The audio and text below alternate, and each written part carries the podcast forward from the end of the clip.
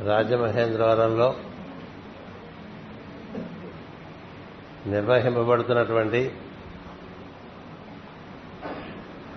Master CVV గురు పూజా మహోత్సవాలకు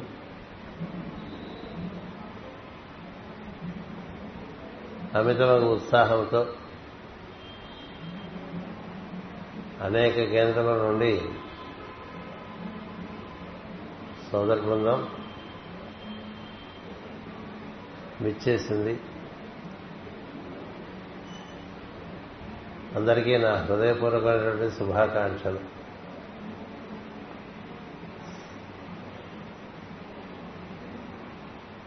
గురు పూజలు ఎక్కడ జరుగుతున్నా అందులో పాల్గొని సాన్నిధ్యమును అనుభవించడం అనేటువంటిది ఒక అభ్యాసంగా సోదర బృందానికి ఏర్పడి ఉన్నది. అందుచేతనే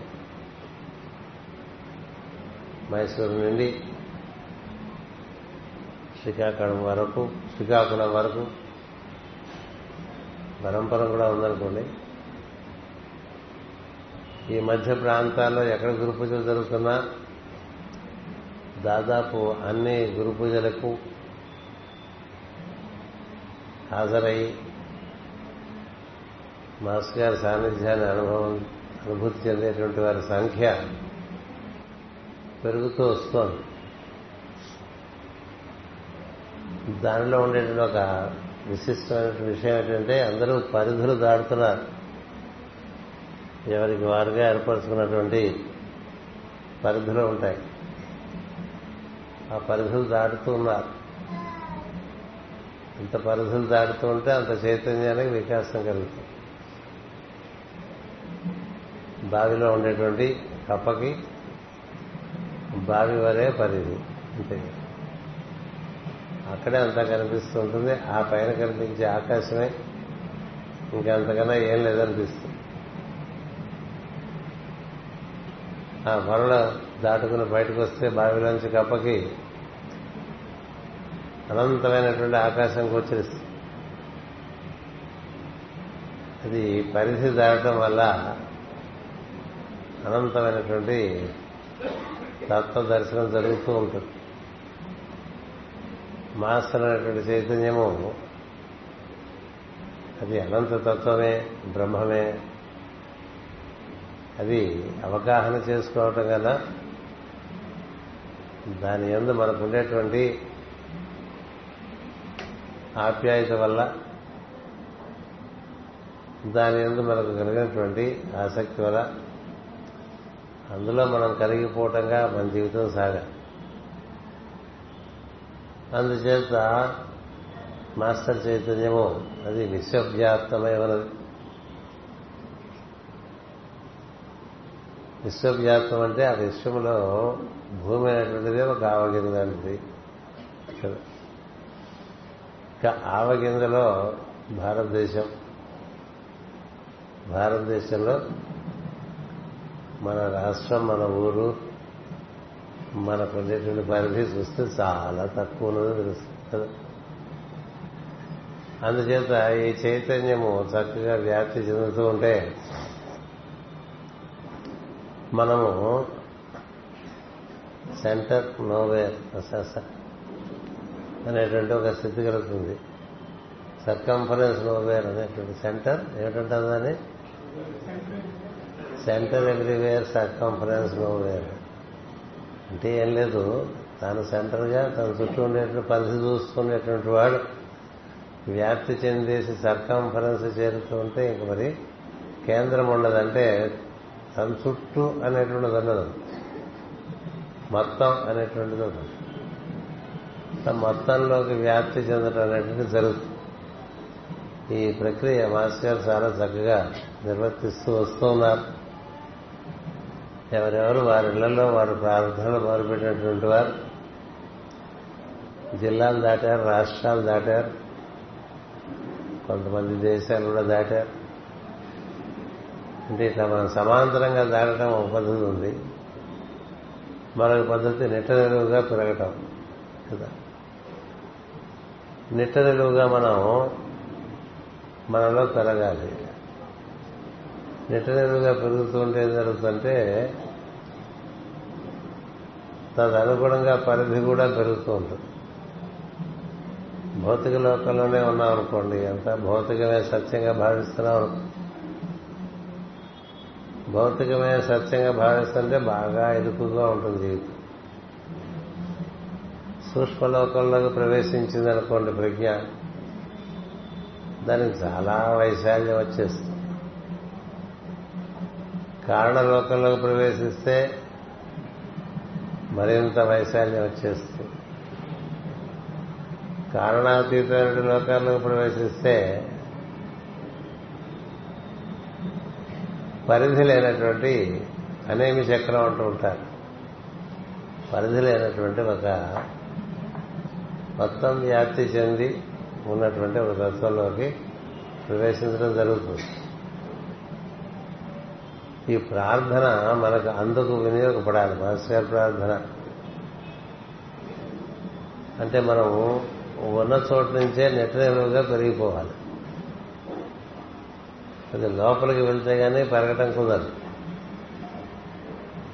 ఇంకే పెరుగుదల అవదు. లోపలికి వెళ్తేనే పెరుగుతాం లోపల నెట్ట నిలువుగా ఉండేటువంటి వెన్నుదాన వెన్నుపూసేందని ఉండేటువంటి బ్రహ్మదండమునందే పెరుగుదల ఉంటుంది అందుకనే మొట్టమొదటి సూత్రం మనకి డిప్ డీప్ అన్నారు కదా? ఈయన డిప్యూటీ డీప్ ఇంకొకరు అంతఃకరణ శరీర ప్రవేశము అంటారు. అంతఃకరణలోకి ప్రవేశించదే ఆత్మసాధన లేదు.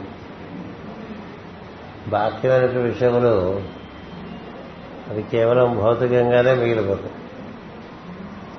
భౌతికమైనటువంటి ఒక ఆనందం మనకి దక్కుతూ ఉంటుంది. అంతటితో మనం సరిపెట్టుకుంటే అది చేసిన పని చేసుకుంటూ కొన్నాళ్ళేసరికి అయ్యేసరికి ఇంకా ఎన్నాళ్ళు ఇదనిపిస్తుంది కదా? శరీరానికి ఓ పరిమితి ఉంది. కదా? అది ఎక్కువ కాలం అదే విధంగా పనిచేయలేదు. అది డెబ్బై ఎనభై ఏళ్ళు వచ్చేసరికి దానికి ఇంకా చాలే అనిపిస్తుంది. కదా? భోజనం తప్ప మిగతా వాళ్ళు కూడా చాలనిపిస్తుంది. అది ఒకటి మాత్రం కావాలంటుంది. మిగతా ఇక చాలే చాలే చాలే అనిపిస్తుంది ఎందుకంటే అది చాలా పరిమితమైనటువంటిది భౌతికమైనటువంటి లోకము తదనుకున్న ప్రజ్ఞ. అందుకని ఇంకా చాలేమిటి అసలు ఏమీ కాలేదు కదా. ఏమీ కాలేదు కదా ఏం సరిపోయింది నీకు? మనం ఓం భూ ఓం భువాహ ఓం సువాహ ఓం మహాహ ఓం జన ఓం తప ఓం సత్యం. ఓం తత్ సవితుర్వరేణ్యం భర్గోదేవస్య ధీమహి అంటూ ఉంటాం కదా. మరి ఈ లోకాలన్నీ పాకాలి కదా మనం? ఈ లోకాల్లోకి పాకటానికి అంతర్ముఖం అయితేనే పాకగలం బహిర్ముఖంగా పాకలేదు ఇక్కడి నుంచి భోర్లోకంలోకి వెళ్ళాలన్నా సువర్లోకంలోకి వెళ్ళాలన్నా మహర్లోకంలోకి వెళ్ళాలన్నా జనలోకంలోకి వెళ్ళాలన్నా తపోలోకంలోకి వెళ్ళాలన్నా ఇదిలా మన చూడండి శంఖంలాగా పై లోకాలకు వెళ్తున్న కొద్దీ విశాలత్వం ఎక్కువ ప్రజ్ఞకి వికాసం ఎక్కువ ఉంటుంది. అంతా భౌతికమే అయిపోతే కష్టం. అంతా భౌతికమే. మహామనం తిరిగితే మనస్సు ఇంద్రియములు శరీరము ఈ మూడు లోకాలు తిరుగుతుంది కదా? అంతకు మించి తిరిగేది ఏం లేదు. మనసుకి ఎప్పుడు మనకు తెలిసిన విషయాల గురించి అది మాటి మాటికి గుర్తు చేస్తుంది. తెలిసిన విషయాలే మాటి మాటికి అది గుర్తు చేస్తూ ఉంటుంది కాబట్టి దానికి ఏం చేయాలంటే రోజు కొన్ని తెలియని విషయాలు తెలియపరచాలి. అలా తెలియని విషయాలు మనం తెలియపరచాలి. అది తెలుసుకోవాలనేటువంటి ఉత్సాహం దానికి ఉంటుంది. మనం తెలియని విషయాలు మనం దానికి తెలియపరచట్లేదు అనుకోండి అదేం చేస్తుంటే న్యూస్ పేపర్ టెలివిజన్ చూస్తుంది. ఎందుకంటే అందులో కూడా తెలియని విషయాలే కదా ఈరోజు జరిగిన ప్రపంచంలో చెప్తూ ఉంటుంది అంటే భౌతిక లోకానికి సంబంధించిన విషయాలే చెప్తూ ఉంటుంది. అందుకనే మనం ఇంకా తెలుసుకుందాం ఇంకా తెలుసుకుందాం అంటే ఏం తెలుసుకుంటూ ఉంటామంటే జిల్లా వార్తలు రాష్ట్ర వార్తలు దేశ వార్తలు ప్రపంచ వార్తలు భౌతికంగా ఉండేవని తెలుసుకుంటూ ఉంటాం. ఇది ఒక పద్ధతి. అట్లా దానికి మనసుకి ఒక ఒక రకమైన వ్యాపకం ఏర్పడుతుంది. కానీ దానివల్ల మనసులో ఉండే ప్రజ్ఞకు వ్యాపనం రాదు. వ్యాపకమే. వ్యాపకం బాగా పెరిగిపోతే ఇంకా వ్యాపనం అనేటువంటిది మనసుకు ఉండదు. ఈ మనసు బుద్ధిలోకి వ్యాపనం చెందాలి.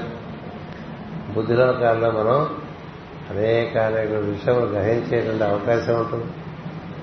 అటుపైన ఆత్మలోకము ఆ పైన పరమాత్మ. ఇట్లా మనకి నిత్యం ఆరోహణ క్రమంలో ఒక మార్గం ఉన్నది. దానికోసం మనం ఇందులోకి వచ్చాం. కదా? అందుచేత మనకి రాజమండ్రి గురు పూజలు కార్తీక మాసం రాగానే వచ్చేస్తాయి కదా? అది చక్ర భ్రమణంగా వచ్చేస్తాయి. ఇలా రావడం ఒక పద్ధతి. మాటి మాటికి వచ్చేస్తాం మనం. నవంబర్ రాగానే రాజమండ్రి వచ్చేస్తాం కదా? పుష్కర భవనం గోదావరి స్నానం. అవన్నీ మనకి ఆటోమేటిక్ అదేనంటే మనకి ఒక ఓ మాన్యువల్ మైండ్కి ఇచ్చేస్తే దాని ప్రకారం పోతూ ఉంటుంది కదా? అందుకని అది కాదని అని నేను అంటలేదు. ఇవన్నీ దేనికోసం చేస్తున్నామో అది కావాలి. లిఫ్ట్ ఎక్కాలి we should have a lift up to our awareness lift up లేదనుకోండి అదే పనులు చేసుకుంటే అక్కడే తిరుగుతూ ఉంటాం కదా? చర్విత చర్వణులైన వారు అంటూ ఉంటారు కదా.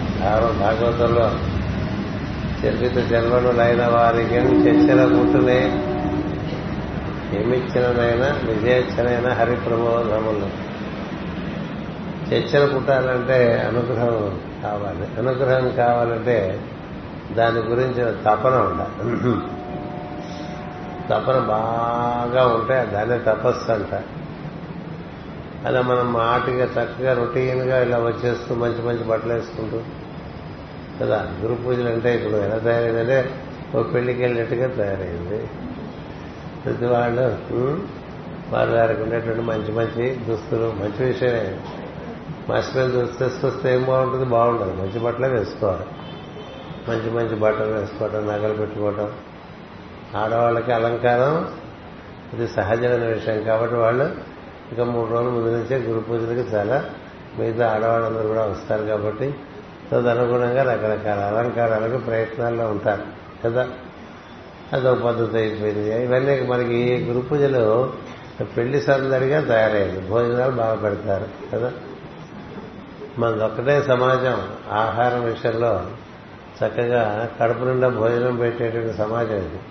అంతేగాని ఉప్పు లేనిది కారం లేనిది ఏదో ఇంత పప్పు ఇంత పప్పు ఇంత చారు పోసేసేది కాదు కదా? స్వీట్ల దగ్గర నుంచి వేస్తూ ఉంటారు. రైల్వే స్టేషన్కి వస్తారు తీసుకెళ్తారు. రైల్వే స్టేషన్లో దింపుతారు. కాలంలో ఎక్కించుకొస్తారు కాలంలో తీసుకెళ్తారు. మనకు సౌకర్యాలు ఏర్పరుస్తారు. ఇవన్నీ కార్యకర్తలు చేసుకుంటున్న వాళ్ళకి వినియోగం. చేయించుకుంటున్న వాళ్ళకి అంతకంతకి అంతకంతకి. పూజలో అతిథులు ఎవరు లేరు అందరూ సేవకులని బోర్డే మిగిలిపోయింది. కదా? అందరూ సేవకులే. అని బోర్డు కానీ అందరూ అతిథులవే. ఎవరు కొంతమంది ప్రతి సంవత్సరంలో కూడా ఓ ఇరవై శాతం మోసేవాళ్ళు ఉంటారు ఎనభై శాతం కూర్చునేవాళ్ళు ఉంటారు. అది ఒక స్టాండర్డ్ నిష్పత్తి అది. సరే ఆ ఆ మోసేవాళ్ళకైనా ఇది ఒక చాకరీగా అయిపోకూడదు ఇదేదో ఒక రకమైనటువంటి వ్యామోహంగా అయిపోకూడదు. ఇందులో నుంచి మనకి ఎంత పొలం దున్నితే అది పంటకి కదండి పొలం. మన కోసం పొలం దున్నడం కాదు ప్రపంచం కోసం పొలం దున్నడం అయినా కూడా దాంట్లో ఏదో ఒక మొలకలు రావాలి. మొలకలు రావు. ఏమీ రావట్లేదు ఊరికి అదే పనులు అట్లాగే చేస్తుంటే ఏం జరుగుతుందంటే ఊళ్ళో వార్త బాగుంటుంది వాళ్ళు బాగా పూజలు చేస్తారు. వాళ్ళు బాగా ప్రార్థనలు చేస్తారని ఊరు గుర్తిస్తే మనకేంటండి మనకేమైంది? మన లోపల మనకి ఏమైనా కదిలామా? మట్టిలోంచి బయటపడ్డామా?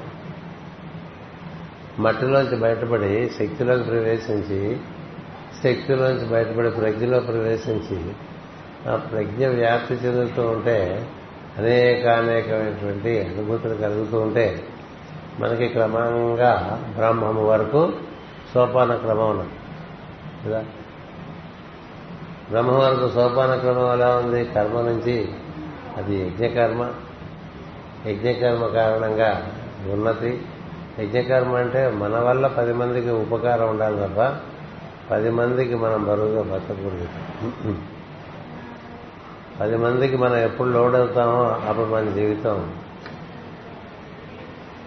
పొడవు ఎందుచేతంటే మన వల్ల ఇతరులకి ఏమిటి అనేటువంటిది యజ్ఞం.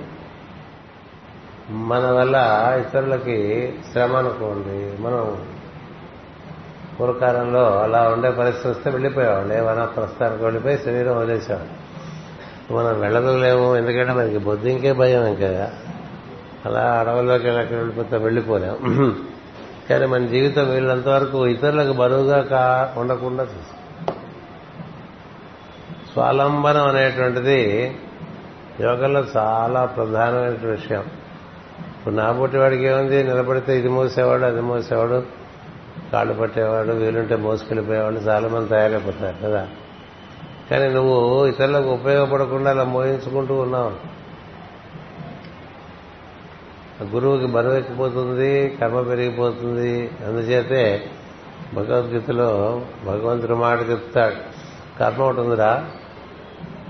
అది యజ్ఞార్థమై ఉండాలి. యజ్ఞార్థమై ఉండాలి.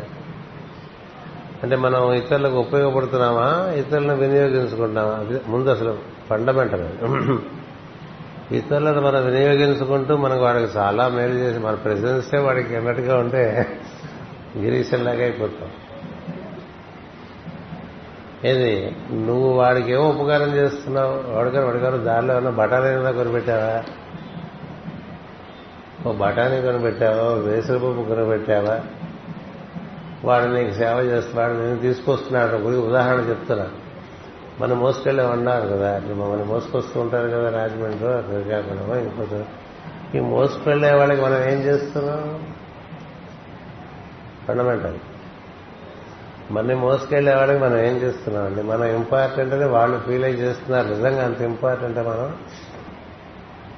అయితే అలా మనని మనం ఒక రకమైనటువంటి అసత్యంలో స్థిరపరుచుకుని వారి నుంచి సేవలు అందుకుంటుంటే కర్మ పెరిగిపోతూ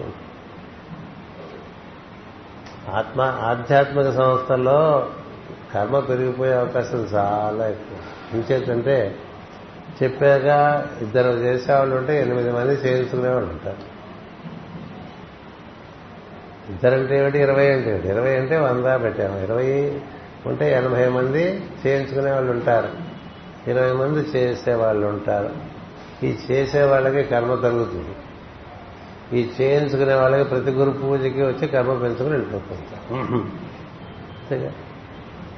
ఎందుకు వచ్చారంటే గురు పూజలకి వృత్తరహిత తారక రాజయోగ వారి పేరు.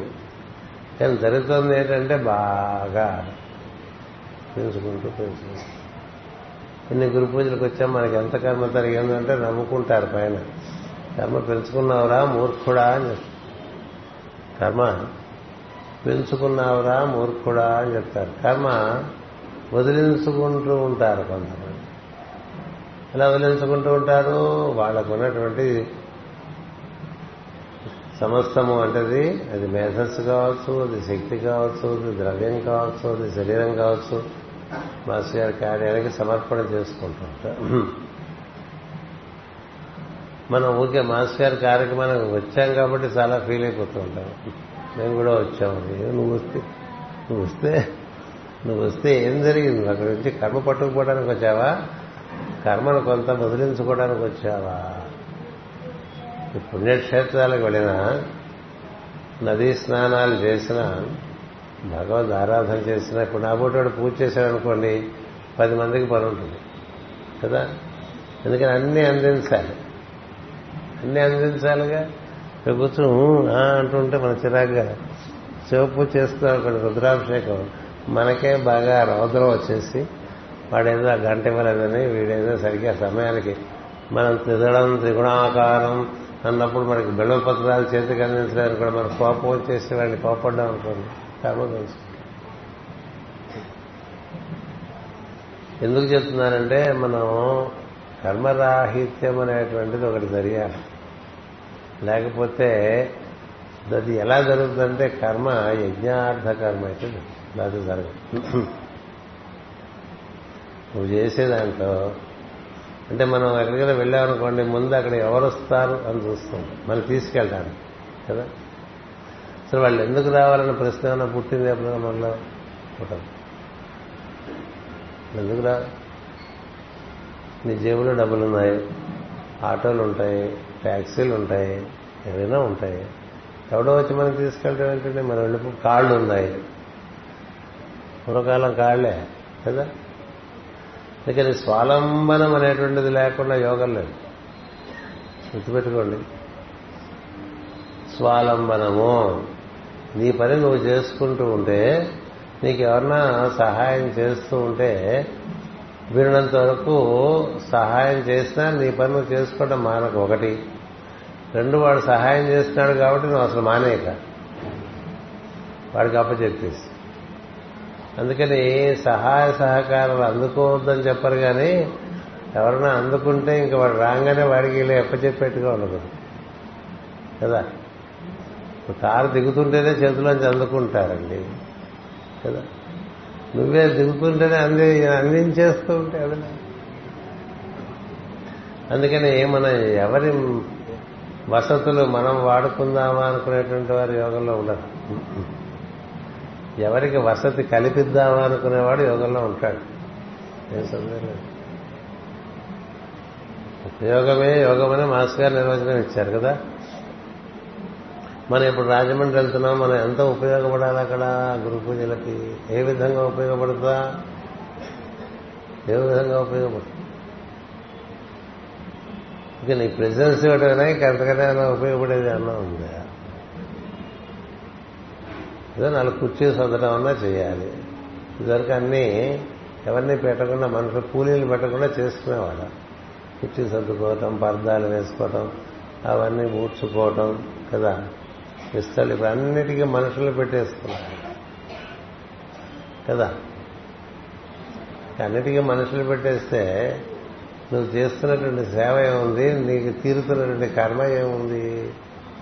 సద్గురువు కార్యక్రమాల్లో జీవుల యొక్క కర్మను నిర్మూలనం చేసేటువంటి ఒక రహస్య ప్రక్రియను ఏర్పాటు చేసి ఉంచుతారు అలా జరిగితే వాళ్ళ క్రమంగా వాళ్ళ కర్మ యజ్ఞకర్మ అవుతుంది. అది కర్మ యజ్ఞకర్మ కావాలి లేకపోతే ఏం జరగదు. అప్పుడు కానీ ఇందాక చెప్పినట్లుగా భౌతికంలోంచి పెరిగే అవకాశం ఉండదు. అంతకంతకి అంతకంతకి అంతకంతకి నాసిగా అయిపోతూ ఉంటాం. ఎందుకు నాసిగా అయిపోతున్నామంటే యజ్ఞార్థము జీవించమని సద్గురువు ఏర్పరిచినటువంటి ఒక కార్యక్రమము. సో సృష్టి యజ్ఞార్థం. యజ్ఞార్థంగా ఏర్పరిచారు ఈ సృష్టి. ఎంతమంది జీవులు ఎన్ని రకాలుగా ఇతర జీవులకు వినియోగపడతారో వాళ్ళకి ఊర్ధ్వలోక ప్రవేశం కలిగేట్టుగా ఏర్పాటు చేశారండి. పది మంది అన్నం పెడితే తినేసే వాళ్ళకి ఊర్ధ్వలోకం రాదు. పది మందికి అన్నం పెట్టే వాళ్ళకి ఊర్ధ్వలోకం. ఉదాహరణ కంటే పది మందితో సరిపెట్టేయకండి చెప్తున్నా. ఏదైనా పది మందికి మనం చేయటం వల్ల వస్తుంది తప్ప పది మంది దగ్గర నుంచి మనం పొందటం వల్ల రాదు. పొందుత పొందుతున్న కొద్దీ ధన సంజ్ఞ రుణ సంజ్ఞ. రుణం పెరిగిపోతూ ఉంటుంది. ఇస్తున్న కొద్దీ ధనం పెరుగుతుంది. ధన సంజ్ఞ రుణ సంజ్ఞ. ఇప్పుడు రమణ గారు అనేటువంటి కుర్రవాడు హైదరాబాద్ నుంచి వచ్చాడు. ఇక్కడి నుంచి విశాఖపట్నం వెళ్తాడు. అదే విన్నాం. నీ కార్లు గారు ఎంతమంది ఎక్కచ్చు? అనేటువంటి బుద్ధి ఉందనుకోండి. ఎవరిదైనా అసక్తి ఉంటే దాంట్లో మనం ఎక్కేద్దాం అనుకుంటే కాదు. నువ్వే నువ్వే. అందుకనే ఇలా పెట్టద్దన్నాడు. ఇలా పెట్టద్దు. ఇలాంటి ఫండమెంటల్స్ లేకుండా మనం ఎలా గ్రో అవుతాం గ్రో అవ్వలేదు గ్రో అవ్వలేదు అలాగే మనకి ముందు మన అన్నిటికీ మనకు మన సౌకర్యం మనం ముందు చూసుకోకుండా అందరి సౌకర్యం చూసి అటుపైన తన సౌకర్యం అది ఏర్పడితే కూర్చుకునేటువంటి దాన్ని యజ్ఞఫలం అన్నాడు భగవద్గీతలో. ఈ పుస్తకం ఇక్కడ పెట్టించాలండి మనం తెరవక్కల ఎందుకంటే తెలిసేంత పరిస్థితి లేదు. యజ్ఞము అంటుంది భగవద్గీత. ఇంకెక్కడ మీకు యజ్ఞం అనే మాట ఎక్కువ వినిపించదు ఉంటుంది. కానీ సృష్టిలో యజ్ఞం చాలా ప్రధానం. యజ్ఞార్థం కురు కర్మాణి అన్నారు. ఇప్పుడు యజ్ఞార్థం అయితేనే మనకి అధిభూతం అనేటువంటి ఒక పరిస్థితి వస్తుంది. అధిభూతం అంటే మన మనలోంచి పుట్టుకొచ్చింది కదా ఇదంతా పెద్దది. చాలా పెద్ద అయిపోయింది కదా. దాని ఎందు నీకు ఒక విధమైనటువంటి అధ్యక్షత ఏర్పడుతుంది. అది ఏర్పడుతుంది. నీవు నీ కర్మను యజ్ఞముగా మార్చుకోమని చెప్తాడు భగవంతుడు. చేసే పని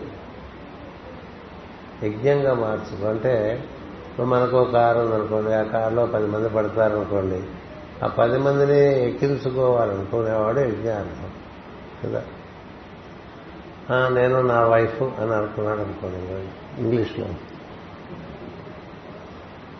నేను నా వైఫ్ అనుకుంటే యజ్ఞార్థం అవుతుంది నేను నా వైఫ్ ఇంకో ఇద్దరు ముసలివాళ్ళు అనుకున్నారు అనుకోండి వాడికి యజ్ఞార్థం. ఈ ముసలివాళ్ళు ఎవరు తీసుకెళ్తారా అని చూడకూడదు కదా. తీసుకెళ్తే వాళ్ళు లేకపోతే ఇంటూ ఉండేది నీకు గాను వెళ్ళగలిగితే రా. నీకు గాను వెళ్ళలేకపోతే రాక ఎవరన్నా పిలిస్తే వెళ్ళు. పిలిస్తే. మా కారులో ఖాళీ ఉంది మీరు వస్తారా? అంటే రా. అలా ఉండాలి అది యజ్ఞం. పాతికేళ్ళైనా ముప్పై ఏళ్ళైనా నలభై ఏళ్ళైనా మనం బలు ఇతరుల మీద ఆశిస్తున్నాం అనుకోండి యజ్ఞం అవుతుంది. చిన్న చిన్న విషయాల్లో మనం సహజమైనటువంటి ప్రవర్తన మనకు లేనప్పుడు ఇప్పుడు నా టికెట్ కొనేటానికి చాలా మంది ఉన్నారు ఎక్కడ కదా దేశంలో కొనిపించుకోండి ఎందుకని మేము పిలుస్తున్నాం కదా గురుగారు పిలిస్తే పిలిచేవారు నేను నా కోసం నేను వస్తున్నాను అనుకున్నప్పుడు నా టికెట్ నేనే పెట్టుకోవాలి కదా. నా కోసమేగా నేను ఎవరికోసం వెళ్తున్నాను మీ అందరి కోసం నేను అనుకోండి నా కోసం వస్తున్నా గురుపుజ నేను వచ్చేసి మీ అందరికీ ప్రవచనాలు ఇచ్చేస్తే మీరందరూ అద్భుతంగా వెలిగిపోతారనేటువంటి వ్యామోహం నాకు లేదు. నా కర్తవ్యం నాకుంది దాన్ని నేను నిర్వర్తించుకోవాలి. అంచేత నేను వచ్చే ప్రయత్నం నేను చేసుకుంటున్నా అలా ప్రతి వాళ్ళు మనం స్వాలంబనం అనేటువంటిది లేకుండా యోగం లేదు. అందరు గుర్తుపెట్టుకోండి. నీవు స్వాలంబనం లేని పరిస్థితి ఉందనుకో భగవంతుడే నీ ఎందుకు కరుణించిన ఉన్నట్లయితే నీకు అట్నుంచి పిలుపు వస్తుంది. మాతో మేము విధంగా మీకు ఈ సహాయ సహకారం అందిద్దాం అనుకుంటున్నామని మనస్ఫూర్తిగా. అది ఒకటికి రెండు సార్లు వాళ్ళు అలా అన్నారనుకోండి అది భగవద్ ఆజ్ఞగానో గురువు ఆజ్ఞగానో మనం స్వీకరించవచ్చు. స్వీకరించి మనం దాన్ని అందుకోవచ్చు. ఏం చేద్దాం? మనగ్గా మనం ఎవరి మీద వాలిపోదాం అనుకోవట్లేదు కదా. వాలిపోవటం అంటే బరువు. వాలిపోకుండా వాళ్ళే మన మేము తీసుకెళ్తాం మీరు రండి మాతో పాటు అన్నారనుకోండి అది నువ్వు గురువు పిలిచినట్టు. మనమే అన్ని రకాలుగా అందరికీ ఎవరా అన్నట్టుగా చూసామనుకోండి యోగం లేదు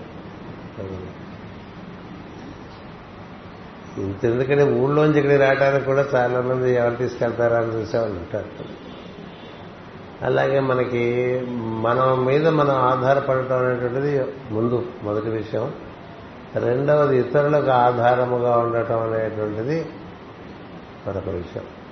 ఇతరులకు మనం ఆధారంగా ఉంటే అది యజ్ఞకర్మ. అందుకని జీవితం యజ్ఞమయం చేసుకుంటూ వెళ్తే ఏం జరుగుతుందంటే మన శరీరం మీద మన నుంచి పుట్టింది ఉందే అది మనకు లొంగుతుందండి. అది మనం చేయవలసినటువంటి కార్యాలకు అది లొంగుతూ ఉంటుంది. అందుకు ఇచ్చారు దాన్ని. ఏది? భూతం అంటే ఏంటంటే పుట్టింది అని అర్థం. భూతములంటే పుట్టినవి మన నుంచి పుట్టిందే మన శరీరం కదా?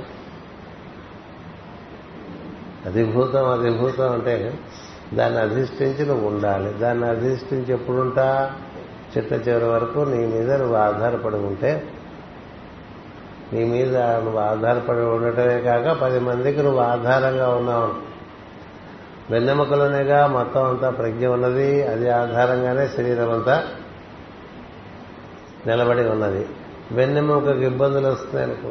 ఇంక మన శరీరం ఏం మాట అలాగా మన మీద మనం ఆధారపడటం అనేటువంటిది ప్రధానంగా పెట్టుకుని ఇతరులకు కూడా మనం ఆధారంగా ఉండే ప్రయత్నం చేసుకుంటూ ఉండాలి. తర్వాత ఇతరులకు మీద ఆధారపడేటువంటి మనస్సు మనకి పరిపూర్ణంగా నిర్మూలింపబడాలి. అంటే మనం ఆశ్రయిస్తాం ఇతరుల మీద ఆధారపడటం అనేటువంటిది కానీ ఇతరులు వారు కనుక మనని కోరితే మనం ప్రతిస్పందించవచ్చు. నేను వెళ్తున్నాను సార్ నా కారులో ఇంకో కాళ్ళని మీరు వస్తారా అంటే వెళ్ళకూడదనేది వెళ్ళచ్చు. అలా ఉండాలంటే ఊరి కారుకు ఒక ఎగ్జాంపుల్గా చెప్తున్నాను. అట్లా చాలా విషయాలు ఉన్నాయి మన జీవితంలో కదా? పక్కవాడి జేబులో పెరుగు తీసుకుని రాసేసుకునేవాళ్ళు బోళ్ళ మంది ఉంటారు తెలుసా? పక్కవాడి జేబులో ఏదో పోస్ట్ ఆఫీస్లోనో బ్యాంకులోనో వీడి జేబులో పెన్ను ఉండదు. వాడి జేబులో పెన్ను వీడు తీసుకుని వీడు రాసేస్తుంటే అదేంటిది? వాడి జేబులో పెన్ను మీద నీకు హక్కు ఎట్లా వస్తుంది? లేదు. వాడు పాపం ఒకటి రెండు సార్లు ఇట్లా పెన్ను ఇచ్చే ఆ పెన్ను రాకపోతుందని వాడు ఏం చేస్తారంటే పెన్ను క్యాప్ తన దగ్గర పెట్టుకుని పెన్ ఇస్తూ ఎందుకని? ఉత్త పెన్ను జేబులో పెట్టుకుంటే చక్కగా సిరా అంటేస్తుంది కాబట్టి వాడు పన్ను వెనక్కి ఇస్తాడని. కదా అసలు ఆ పరిస్థితి ఎందుకు? ఇంకోటి పెన్ను నీ జేబులో ఎందుకు? నీ జేబులో నీ పెన్ను ఉండదు. మన జేబులో మన పెన్ను ఉంటే మనం వాడుకోవటమే కాకుండా ఇంకో పెన్ను లేని వాడికి పెన్ను ఇవ్వచ్చు. క్యాప్ దగ్గర పెట్టుకుని. ఇప్పుడు క్యాప్ దగ్గర పెట్టుకోవడం అంటే అన్ని పెన్నులకి క్యాప్ దగ్గర పెట్టుకోరు ఇప్పుడు ఉందనుకోండి ఇది బాల్ పెన్. వాడు అడిగితే ఇలా తీసేసి ఇస్తే ఎట్లా రాసుకుంటాడు? రాసుకోలేడు కదా. అందుచేత ఆధారపడద్దు ఆధారంగా ఉండాలి. నేర్చుకోండి. ఎందుకని అప్పుడే మీకు ఫస్ట్ ప్రమోషన్ కర్మ నుంచి యజ్ఞము అని యజ్ఞము నిర్వర్తిస్తున్నటువంటి వాడికి శరీర సహకారం బాగుంటుంది. ఎందుకని అది పుట్టింది. నీకు పుట్టింది. నీలోంచి పుట్టుకొచ్చింది. నత్తలోంచి నత్త గుల్ల పుట్టుకొచ్చినట్టుగా మనలోంచి మన శరీరం పుట్టుకొచ్చిందండి. సో మన శరీరం మనకి బాగా బరువైపోయి మన పనులు మనం చేసుకోలేకుండా ఎందుకైపోతుందో తెలుసా? మన అందరి మీద ఆధారపడిపోతే అందరి మీద ఆధారపడితేనే అవుతుంది. తన పని తను చేసుకునే వాళ్ళకి క్రమంగా యజ్ఞార్థం చేసే బుద్ధి కూడా ఉంటే చాలామంది వాళ్ళ పనులు వాళ్ళు చేసుకుంటారు. వాళ్ళ కోసం వాళ్ళ పనులు చేస్తున్నా మరి ఎక్కుతుంది భూతం. భూతం కదా ఇది. ఉత్తిష్టంత భూత పిశాచ వీడి లేవలేడు. విడిది భూతమేగా అంచేది పుట్టిన దాని మీద మనకి స్వామిత్వం రావటం అనేటువంటిది కావాలంటే మన కర్మ యజ్ఞకర్మ అవ్వాలి. యజ్ఞకర్మ వలనే మనకి అధిదైవం అనేటువంటిది కూడా ఏర్పడుతుంది. అధిదైవం. అంటే మనం ఎప్పుడైతే పది మంది కోసం పని చేయటం అనేటువంటిది మన ఎందు నిర్ధారణగా ఏర్పడిపోయిందనుకోండి. అంటే మన జీవితం నేను నావారు నాది ఈ మూడు చుట్టే తిరుగుతుంటే లోపల దైవ ప్రజ్ఞలు పనిచేయం లోపల దివ్య ప్రజ్ఞలు పనిచేయాలంటే నేను నాది నావారు అనుకునే వారికి పనిచేయవు అవి. వాడి కోసం వాడు పని చేసుకుంటుంటే వాళ్ళకి మనం సహకారం అందించినందుకు అసలు వాళ్ళ పని ఏమిటి దేవతల పనే యజ్ఞం. దేవా యజ్ఞ ఏమన్నా చదువుతూ ఉంటాం కదా? అంట అంటాం కదా? ఆ దేవతలు కూడా ఆ పురుషుడు పశువులాగా లొంగిపోతాట. ఎందుకంటే వాళ్ళ కోసం చేయరు వాళ్ళు. బద్ధన్ పురుషం పశుం కదా. పురుషుడు అంటే నీలో కొన్నట్టు దైవం. అంచేత అతడు ఎవరికి అందుబాటులో ఉంటాడు ఎవరికి ఒబ్లైజింగ్గా ఉంటాడు ఎవరికి సహకారం అందిస్తూ ఉంటాడు దేవతలకు సహకారి సహకరిస్తూ ఉంటాడు. ఎందుకంటే దేవత ఆయన స్వరపక్షపాతి కదండి. స్వరపక్షపాతి కదండి అంటే మంచి పనులు చేసే వాళ్ళకి ఆయన ఉపకారిగా ఉంటాడు. పిచ్చి పనులు చేసే వాళ్ళకి ఉపకారిగా ఉంటాడు. అదేం తెలివే? తెలివే. అందుకని శ్రీ మహావిష్ణువు సురపక్షపాతి దేవతా పక్షపాతి ఎందుకని రాక్షసులు వాళ్ళ కోసం చేసుకుంటూ ఉంటారు. దేవతలు అందరి కోసం చేస్తుంటారు. అది తేడా. ఇదో ఒకటి పొరపాట్లు ఇంద్రుడు చేసినట్లుగా పురాణాల్లో మనం చెప్పిన మొత్తం దేవతలను తీసేయకూడదు. దేవా యజ్ఞ యజ్ఞ. రావటం లేదండి ఇవాళ. అందుకని ఆయన వాళ్ళు యజ్ఞం చేస్తే మనం యజ్ఞం చేస్తామనేటువంటిది మన ఎందు వాళ్ళకి విశ్వాసం కలిగితే అది ఈ జీవుడు యజ్ఞార్థం బతుకుదాం అనుకుంటున్నాడంటే సహకరిస్తారండి. యజ్ఞార్థం బతుకుతున్నాడా లేదా వాళ్ళు లోపలికి చూడగలరు? లోపలే ఉన్నారుగా? బయటికి మనం ఊరికే యజ్ఞార్థం అన్నట్టుగా ఫేస్ పెట్టి స్వార్థం చేసుకుంటూ ఉన్నాం అనుకోండి చేస్తాగా? మో మన దగ్గర చాలా ఉన్నాయి. మనకు తెలిసిన విద్యలు చూసి దేవతలు ఆశ్చర్యపోతుండే వారు వారు వారు వారు. వీళ్ళు ఎంత గోదావరి నీళ్ళు తాగేశారు ఇట్లా అన్నట్టుగా ఉంటుంది. ఎందుకని బయటకు ఒక రకమైనటువంటి అవగాహన ఇస్తాం. లోపలది కాదు. కదా? మనం చాలా మంచివాళ్ళమని బయట ప్రపంచానికి తెలియటగా తెలిసేట్టుగా ప్రవర్తిస్తాం కదండి.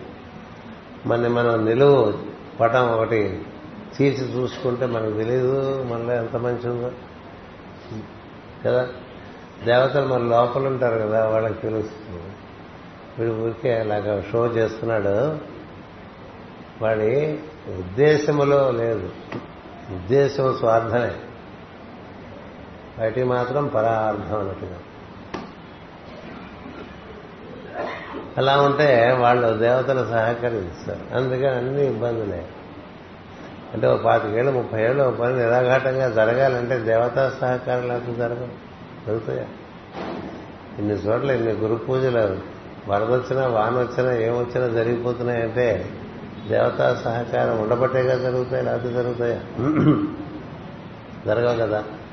అందుచేత ఒక దివ్యమైనటువంటి కార్యములు దివ్య సహకారంతో జరుగుతాయి.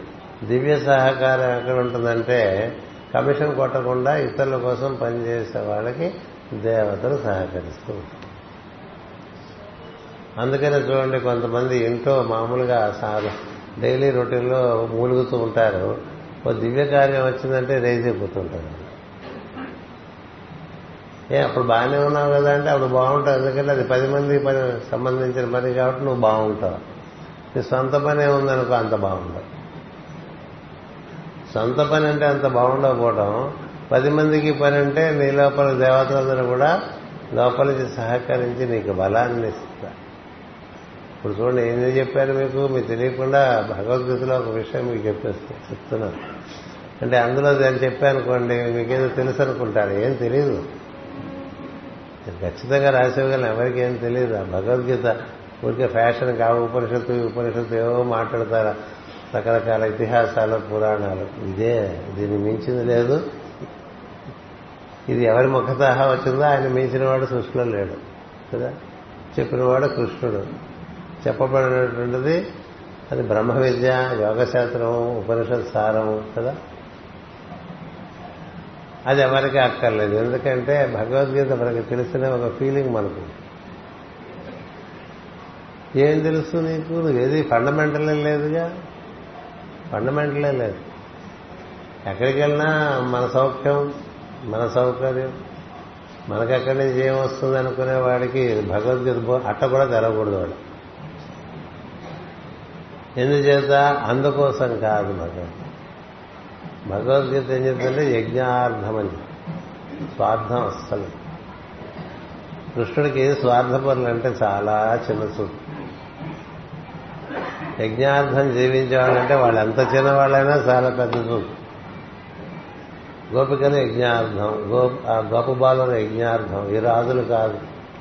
అందుకని రాజులు అంటే ఆయనకి ఇలా ఒక వెంట్రుక ముక్కలా ఉండేది. ఈ గోపబాలకులు అంటే ఆవులు మేపు వాళ్ళ సంగతి చూసుకోకుండా ఆవుల వెంటపడి పొద్దున సాయంత్రం వరకు మేపుకుని వస్తూ ఉంటారు. ఇది యజ్ఞార్థం. ఎంత మనం ఎన్ని గంటలు మేపితే ఎంత ఇస్తారు? ఇలాంటి క్యాలిక్యులేషన్ తెలిసిన వాళ్ళకి ఏముంటుందండి? కదా? ఆవులు మేపుకోవడానికి గోపబాలకుడు వెళ్ళినప్పుడు మనకి ఎంత ఇస్తారు? ఓవర్ టైం ఏమైనా ఉంటుందా? ఎన్ని ఆవులు ఇచ్చారు? ఈ ఆవులు పెరిగిపోతూ ఉంటాయి. అట్లా ఉంటాయంటే అవి. పిల్లలు పుడుతూ ఉంటాయి అవి కూడా వాటి వెంట పడిపోతూ ఉంటాయి. నవనీతంగా నడితే చెప్తారు ఎన్ని బాధలు ఆవులు పెంచడంలో. అందుచేత అలా పెరుగుతుంటే మరి నాకు జీతం పెంచాలి కదండి ఇలా లేకుండా వాడు ఆనందంగా వెళ్ళిపోతాడు గోవులతో. వాడు తన కోసం ఆలోచించే వాడికి సృష్టిలో ఏ సుఖం ఏ ఆనందం లేదు. ఆ ఒక్క రహస్యం తెలిస్తే గొడవ లేదు.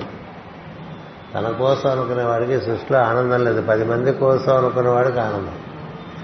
అందుకని కర్మార్థం ఇది యజ్ఞార్థం అయితే యజ్ఞార్థం అయితే నీకు నీ నుంచి పుట్టినటువంటి శరీరం నీకు సహకరిస్తూ ఉంటుంది.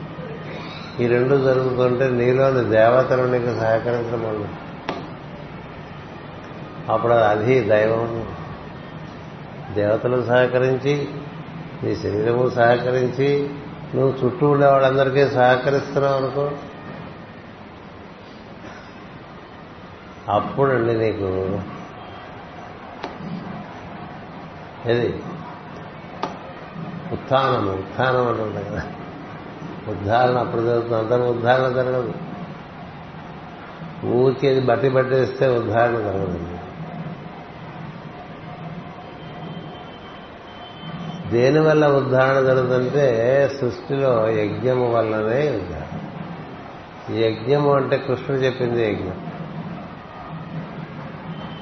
మామూలుగా మనం హోమాలు హోమాధికారులు చేసే యజ్ఞం కూడా దేవతలకు ఆహుతులు ఇచ్చి మంత్రయుక్తంగా వారిని సంతోషపరిచి వారిని వారేం కోరరు కాబట్టి వారికి అలా మనం ఆ విధంగా ఆరాధన చేసి అందరినీ అనుగ్రహించమని ఆ లోకమంతా కూడా ఆ ప్రాంతం అంతా కూడా అనుగ్రహించమని కోరటానికి చేసేవారు. తమ కోసం యజ్ఞం కాదు. ఇలా చేస్తూ ఉంటే మనకి లోపల ఇదంతా కలిపి సర్వీస్ అన్నది మన సర్వీస్ అంటే ఎప్పుడన్నా ఇంటి వాడు కాస్త బాగుండదు ఒక గ్లాస్ మంచినీళ్ళు ఇస్తారంటే ఒక- ఒక గ్లాస్ మంచినీళ్ళు ఫస్ట్ టైం పట్టుకుని ఏది ఎక్కువ ఘాట్లోంచి తీసుకెళ్ళి ఇంటి వాడికి ఇస్తుంటేనే మనకి చాలా సర్వీస్ చేస్తున్న ఫీలింగ్ వచ్చింది కదా? అంచేత అలా చిన్న చిన్న విషయాలు కాకుండా నువ్వు అసలు ఎప్పుడూ సంసిద్ధుడివై ఉంటావు ఎవరికైనా ఉపకారం కానీ నీకున్న పరిధిలో నువ్వు ఉపకారం చేయడానికి సంసిద్ధుడివై ఉంటావు. అందరి కోసం బతుకుతూ ఉంటావు అందరి కోసం బతకలేనప్పుడు ఇంకా నేను బతకడం అనవసరం అనుకుంటా వెళ్ళిపోతాం అలా వెళ్ళిపోయారు పూర్వకాలంలో రాజులైనా మునులైన. ఇంకా మనం వల్ల ఈ ప్రపంచానికి జరగవలసినదే లేదనుకుంటే వాళ్ళు వెళ్ళిపోయేవాళ్ళు ఇలా కాశీయాత్ర వెళ్ళిపోయేవాళ్ళు దానిలో ఎక్కడో పడిపోయేవాళ్ళు. మనకి ఇవి ఎందుకు చెప్తున్నానంటే మనం ఇలాగ కార్యక్రమాలకు వచ్చేస్తుంటాం ఇప్పటికిప్పుడుగా వచ్చేస్తుంటాం సంవత్సరం అంతా మూడు కార్యక్రమాలు. కదా? మన విశాఖపట్నంలో మన ఉండే వారానికి ఆడదిన కార్యక్రమాల పైన ఉంటే అందరూ వస్తుంటారు. నిత్యం వచ్చేవాళ్ళు చాలా మంది ఉంటారు. నిత్యం వచ్చే వాళ్ళకు కూడా ఒకటి తెలియాలి. మిగతా జీవితం అంతా యజ్ఞార్థమా స్వార్థమా? యజ్ఞార్థమా స్వార్థం. ప్రతి సోమవారం అభిషేకానికి వచ్చేవాళ్ళు ఉంటారు ప్రతి మంగళవారం వినాయకుడు ఆంజనేయుడు పూజకు వచ్చేవాళ్ళు ఉంటారు ప్రతి బుధవారం విష్ణు సహస్రామానికి వచ్చేవాళ్ళు ఉంటారు ప్రతి గురువారం హోమానికి వచ్చేవాళ్ళు ఉంటారు ప్రతి శుక్రవారం లలితా సహస్రనామానికి వస్తారు. ప్రతి శనివారం వెంకటేశ్వర ఆరాధనకు వస్తారు ప్రతి ఆదివారం పూజకు వస్తారు భాగవతంకి వస్తారు. ఇలా తిరుగుతుంటారు కదా బంగారాలాగా ఇలా తిరుగుతుంటే వచ్చేస్తుందా? ఏం రావాలి వెళ్ళి తిరుగుతుంటే? నీ మనసు స్వార్థం నుంచి యజ్ఞార్థంలోకి దానికి ఆలోచన రావు అంటే కాస్త ఏదైనా వాడికైనా కాస్త అన్నం పెడదామా? లేని వాళ్ళకి చాలా మంది నా దేశంలో లేని వాళ్ళు. మళ్ళీ పబ్లిసిటీ లేకుండా అన్నం పెట్టుకోవటం ఇది ఆ మూల మూల ఉంటూ ఉంటారు. లేకపోతే ఏదో ఇంత పశువుకు పెట్టుకోవటం ఇంత మొక్కకి ఇంత మొక్కకో పశువుకో మనిషికో ఏదో చేసుకుంటూ అది మన వల్ల వాడికి అది ఉపకారంగా ఉండాలి. మనకి పనికిరాని వాళ్ళకి ఇచ్చేయటం కాదు. కదా? మనకి ఇవాళ రాత్రి మిగిలిపోయిన రేపొద్దున పని పని అమ్మాయి తినలేదని కోపుకుంటే కోపం తెచ్చుకుంటారు అంటే ఈ మధ్య వాళ్ళకి చాలా మారిపోయారండి. పొద్దునే ఇస్తే తీసుకోవట్లేదంటే పొద్దున ఇవ్వటమే. నువ్వు ఎప్పుడు ఉండవు? నువ్వు తినేసి నువ్వు తిన నువ్వు తినగలిగిందే వాళ్ళకి. కదా? నువ్వు తినలేనివి వాళ్ళకి ఇచ్చేసి ఏదో చాలా చేసేసాను అనుకుంటే అందులో ఏముంది? అంచేత ఒక్కటి గుర్తుపెట్టుకోండి యోగంలో ప్రవేశించాలంటే ఉపయోగం ఉండాలి జీవితంలో. నీ జీవితము ఇతరులకు ఉపయోగకరంగా ఉండాలి. అది లేకుండా ఊరికే ప్రార్థన చేస్తే కృష్ణుడు అదంతా భేషజం అంటే భేషజం అంటే నాటకం అంటే భేషజం అంటే సంస్కృతంలో మందని అర్థం. ఏంటి? ప్రచారమా?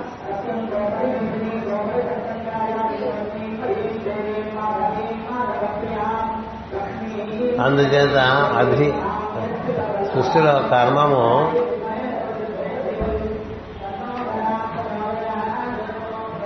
కర్మము యజ్ఞము అధిభూతము మన అందరికీ శరీరాలు ఎందుకు బరువైపోతున్నాయంటారు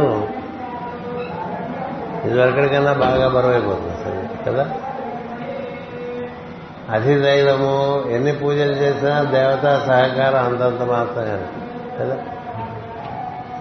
దేవతా సహకారం రావాలంటే దేవతల వలనే మనం కూడా పనిచేయాలి నా వలన మా వలనే మీరు నిర్వహణం చేస్తూ వృద్ధి చెందండి అని చెప్తారు దేవతలు. మా వలనే మీరు కూడా వృద్ధి చెందండి. మా వలనే మీరు పనిచేయండి అప్పుడు మా వలనే మీరు వృద్ధి చెందొచ్చు. మా వలనే మీరు కూడా వెలిగిపోవచ్చు. దేవతలు అంటే ఏమిటి? దివము అంటే వెలుగు కదా? అందుకని వెలుగుతూ ఉండేటువంటి రూపాలని దేవతా రూపాలు అంటారు అందుకని మనం ఎంత మనం ఇతరులకు సహకరిస్తూ ఉంటే అంత యజ్ఞమును అధిష్ఠించిన వారు అవుతే అంత మనకి దివ్య సహకారం లభిస్తూ ఉంటుంది. ఈ దివ్య సహకారం అందరికీ అంత సులభంగా లభిస్తుంది కదా?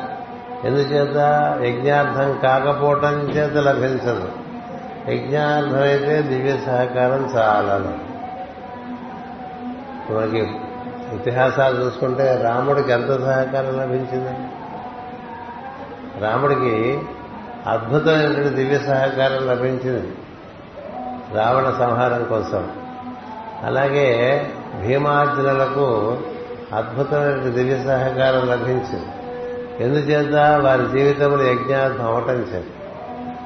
అందుచేత మన జీవితాలు యజ్ఞార్థంగా తయారు చేసుకోవడం కోసమే మన గురు పరంపర మనకి బోధలు చేస్తుంది. మనకి మాస్టర్ గారి జీవితం అదొక తార్కాణం ఎంఎన్ గారి జీవితం అదొక తార్కాణం సివివి గారి జీవితం అదొక తార్కాణం పరమ గురువుల జీవితం వేల సంవత్సరాల నుంచి అదే తార్కాణం. వారందరికీ ఎవరు మోడల్? ఎవరు? ఆదర్శం అంటే శ్రీకృష్ణుడే ఆదర్శం. ఎందుచేత? తాను తన కోసం తాను జీవించినది ఒక్క క్షణం కూడా లేదు. తన కోసం తాను జీవించింది ఒక్క క్షణం లేని వాడిని ఆదర్శంగా పెట్టుకుని ఆయన బొమ్మలు అన్ని చోట్ల పెట్టుకుంటూ మన కోసం మనం జీవిస్తున్నాం అనుకోండి అదేంటిది? ఎంతకన్నా అజ్ఞానం ఏముంది? కదా? అందుకని కర్మము యజ్ఞము అధిభూతము అధియజ్ఞము అధిదైవము అటుపైన ఆధ్యాత్మికము. ఆధ్యాత్మిక సంస్థ ఆధ్యాత్మిక సంస్థ అంటే ఏమిటండి ఆధ్యాత్మిక సంస్థ? ఆత్మను అధిష్ఠించినటువంటి స్థితి. ఆత్మను అధిష్ఠించి బ్రహ్మమును పొందేటువంటి స్థితి. బ్రహ్మమును కదా మనమంతా బ్రహ్మమును చేరడం కోసం కదా మనం ఈ మాస్టర్ సివివి గారి యోగాన్ని అభ్యసిస్తాం. ఈ సివివి గారి యోగం అనండి లేకపోతే బ్రహ్మమును పొందడం అనండి దానికి ఒక సోపాన క్రమం ఉన్నది. ఆ క్రమంలో దాన్ని మనం నిర్వర్తించుకుంటే అది మనం ఆ గమ్యం చేరతాం తప్ప ఊరికేదో ఫ్యాషన్గా ఇందులో తిరుగుతుంటే అవ్వదు. ఫ్యాషన్గా తిరగటం ఒకటి జ్ఞానం లేకుండా తిరగటం ఏ జ్ఞానం లేదు. ఇంతసేపటికి నన్ను నేను పెంపొందించుకునే పరిస్థితుల్లో నేను ఈ సంఘంలో తిరుగుతున్నా అనుకోండి జగద్గురు నమస్తభ్యం అంటే ఆయన అటు తిరిగిపోతాడు. మనకి పిలిస్తే జగద్గురు అటు తిరిగిపోతాడు. ఎందుకంటే వీడు వీడి కోసం అంత మొత్తం షో చేస్తున్నాడన్న భావన నీ వల్ల ఇతరులకి వాళ్ళ ప్రాణానికి కానీ వాళ్ళ ప్రజ్ఞకి కానీ ఉన్నతి కలగాలి. ఇది కలగకుండా ఊకే కబుర్లు చెప్పుకుంటే నాయమాత్మా ప్రవచన లభ్య. ఇలా ప్రవచనాలు దంచేస్తున్నాం కదా ముప్పై ఏళ్ళ నుంచి బోళ్ళు ప్రవచనాలు చెప్పేశాం. మూడు పుస్తకాలు రాసేసాం అయిపోయింది ఇంక మరి అక్కడ క్లెయిమ్ పెట్టామనుకోండి మరి ఇవన్నీ. ఇది మనం చూసారా? పద్మశ్రీ పద్మవిభూషణ్ తర్వాత ఇంకా ఉన్నాయి. వాటి కోసం చేయాలంటే ఇవన్నీ మేము చేసామని పెట్టుకుంటూ ఉంటారు కదా? అది చూడడం. సృష్టిలో చూస్తే ఏంటంటే యజ్ఞపతి నువ్వు యజ్ఞార్థం జీవించావా? స్వార్థం కోసం జీవించావా? ఇన్ని పూజలు చేశానంటే వాళ్ళకేం ఇంట్రెస్ట్ లేదు ఇన్ని పూజలు చేశాను నేను అని మనం మన అప్లికేషన్లో పెట్టామనుకోండి వాళ్ళకి ఇంట్రెస్ట్ లేదు. ఇంతమందికి అన్నం పెట్టాను. వేయండి రా మార్కు. ఇంతమందికి బట్టలు ఇచ్చాను వేయండి మార్కు.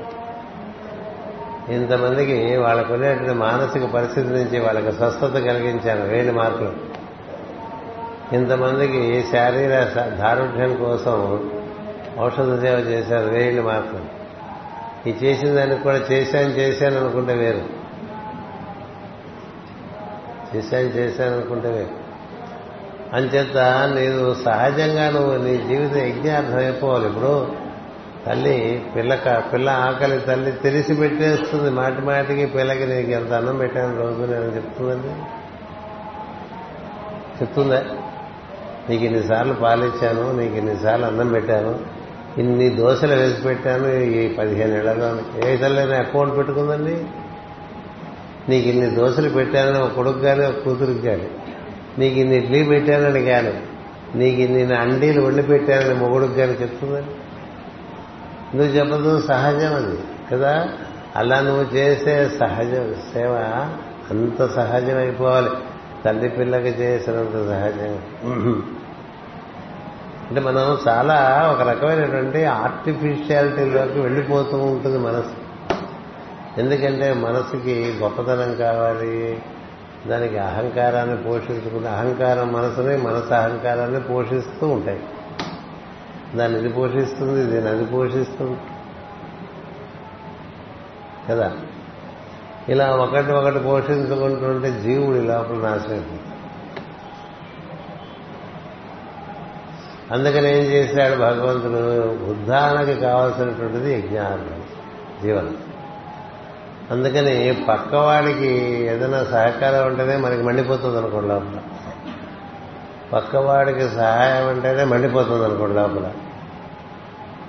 ఎందుకు చేయాలి? ఎందుకు చేయాలి? అనిపిస్తుంది అనుకోండి. అంటే చాలా దీనమైన పరిస్థితిలో ఉంది నీ ప్రజ్ఞ ఎందుకు చేయాలి నీ పిల్లవాడైతే చేస్తావా? నీ పిల్లైతే చేస్తావా? చేస్తావా. చేస్తావు అలా చేస్తే అప్పుడు యజ్ఞం అలా యజ్ఞం అయితే క్రమంగా నీ నీ ఎందుకు పుట్టినటువంటి ఇది ఉందే సత్వధాతువులతో ఏర్పడినటువంటి శరీరం. దాని సహకారం పరిపూర్ణంగా ఉంది.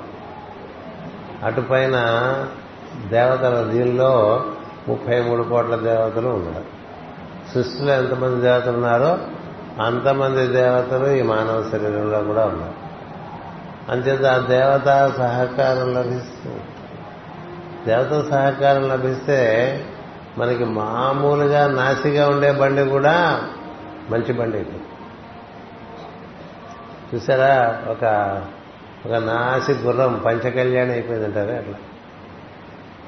అందుకని నీది వస్తు సహా నాసిగా ఉండేటువంటి శరీరమే కావాల్సి ఎందుకంటే అది తల్లిదండ్రులు వారి తల్లిదండ్రులు వారి తల్లిదండ్రులు వీరందరి ఆధారంగా కొన్ని రుగ్మతలతో కూడినటువంటి ధాతువులతో నీకు నీ శరీరం ఏర్పడి ఉంటుంది. కానీ నువ్వు ఎప్పుడైతే నీ జీవితం యజ్ఞార్థం అవుతూ ఉంటుందో క్రమంగా దేవతలు నీ శరీరాన్ని దాని మీద తమ యొక్క సాన్నిధ్యం ప్రసాదించి తమ బలమిచ్చి చెప్తూ ఉంటాం కదా మనం. బోళ్ళు అడిగేస్తూ ఉంటాం కొంచెం చేసేసి మనం. ఏది ఆరోగ్యం దేహమే అది దేహమే ఇది దేహమే బలం దేహమే కదా? బోళ్ళు అడుగుతూ ఉంటాం. అంచేత ఇవ స్వీయం దేహమే తేజస్సు అడుగుతూ ఉంటాం ఓజస్సు అడుగుతూ ఉంటాం బలం అడుగుతూ ఉంటాం చాలా అడిగేస్తూ ఉంటాం వాళ్ళు ఇవ్వరు ఎందుకు ఇవ్వరు నువ్వేం చేస్తున్నా అడిగితే ఇచ్చేయరు. గుర్తుపెట్టుకోడు. నువ్వేం చేస్తున్నావు? నువ్వు చేస్తున్నావు అనుకున్న వడకపోయిన ఇస్తావు ఇప్పుడు మహాత్మా గాంధీకి అంత శక్తి ఎట్లా వచ్చేసిందండి? మొత్తం భారతదేశం అంతా తిరిగేశాడు కాలు నడకలు. మేము ఒంటి మీద బట్ట కూడా వేసుకోలేదు సరిగ్గా కదా? ఇట్లా చల్లని కోట్లు వేసుకుని లేకపోతే నేల మీద వెళ్ళటానికి ఏవో మనలాగా వాకింగ్ షూస్ వేసుకున్నట్టు తిరిగాడండి? ఇప్పుడు ఎంత టెక్నాలజీ వాకింగ్కి పాదానికి కిరు చెప్పులు వేసుకెళ్ళిపోలే కనపట్టుకు వెళ్ళిపోయాడు. పళ్ళు ఊడిపోతే డెంటల్ డాక్టర్తో తిరిగాడా వదిలేశాడు అలాగే కదా? మన మన డెంటల్ డాక్టర్ చుట్టూ తిరిగే టైము ఈ విధంగా వినియోగించుకోవచ్చు కదా ఊడిపోతే ఊడిపోయింది. అదో పని అంతే కదా కొంచెం తక్కువ తినేస్తాం అనుకున్నాడు. ఎందుకని? అంత యజ్ఞార్థం అవటం వల్ల ఆయనకి ఎంత శక్తి వచ్చేసిందండి? ఎంత దేవతా సహకారం వచ్చిందండి? ఎంత దేవతా సహకారం వచ్చిందంటే ఆయన ఏదన్నా ఒక నిర్ణయం తీసుకుంటే ఆ నిర్ణయానికి బ్రిటిష్ ప్రభుత్వం కూడా వాళ్ళలో అలజడొచ్చేసింది మన వారందరూ కూడా ఆ నిర్ణయానికి కట్టుబడిపోయి ఉండిపోయాడు అందరూ మేధావులే. ఎవరికి వాడే మహానుభావుడు ఆయన చుట్టూ. నేను కాంగ్రెస్ చిన్నదే అప్పటికే చిన్నది కాదు ఇప్పటికి అసలు కాదు. అందుచేత అలాంటి కాంగ్రెస్లో ఉండేటువంటి మేధావులందరూ కూడా బాపు చెప్పారు. బాపు చెప్పారు. బాపు చెప్తే ఎందుకు వినాలన్న ప్రశ్న రాలే. ఎందుకు రాలేదు? తన్ని తనట సమర్పించారు ఎవ్వరు నా మాట వినండి అంటుండ్రు. ఎందుకు వింటారు నీ మాట? నువ్వు కొంతమంది మాట కొంతమంది వింటారండి. కొంతమంది మాట ఎవరు వినరు. రెండు కదా? దేనివల్ల దేవతా సహకారం దేవతలు ఎప్పుడు సహకరిస్తారు? జీవిత యజ్ఞార్థం అయితే దేవత దేవతలు సహకరించకుండా మనం దమించామనుకోండి ఇప్పుడు రావణాసురులాగా వాడు ఆయన దమించాడు దేవతలందరినీ. దమిస్తే ఎప్పుడు వీలుంటే అప్పుడు పారిపోదాం అన్నట్టుగా ఉన్నారు తప్ప దేవతలు. అంటే ఎక్కడెక్కడ వీలుంటే అక్కడెక్కడ ఆయనకి రంధ్రాలు పెట్టేశారు వాళ్ళు కదా? ఎప్పుడు నీ టీంలో నీకు రంధ్రం పెట్టేవాడు ఉన్నాడు అనుకోండి. నీకు సుఖమే ఉంది కదా?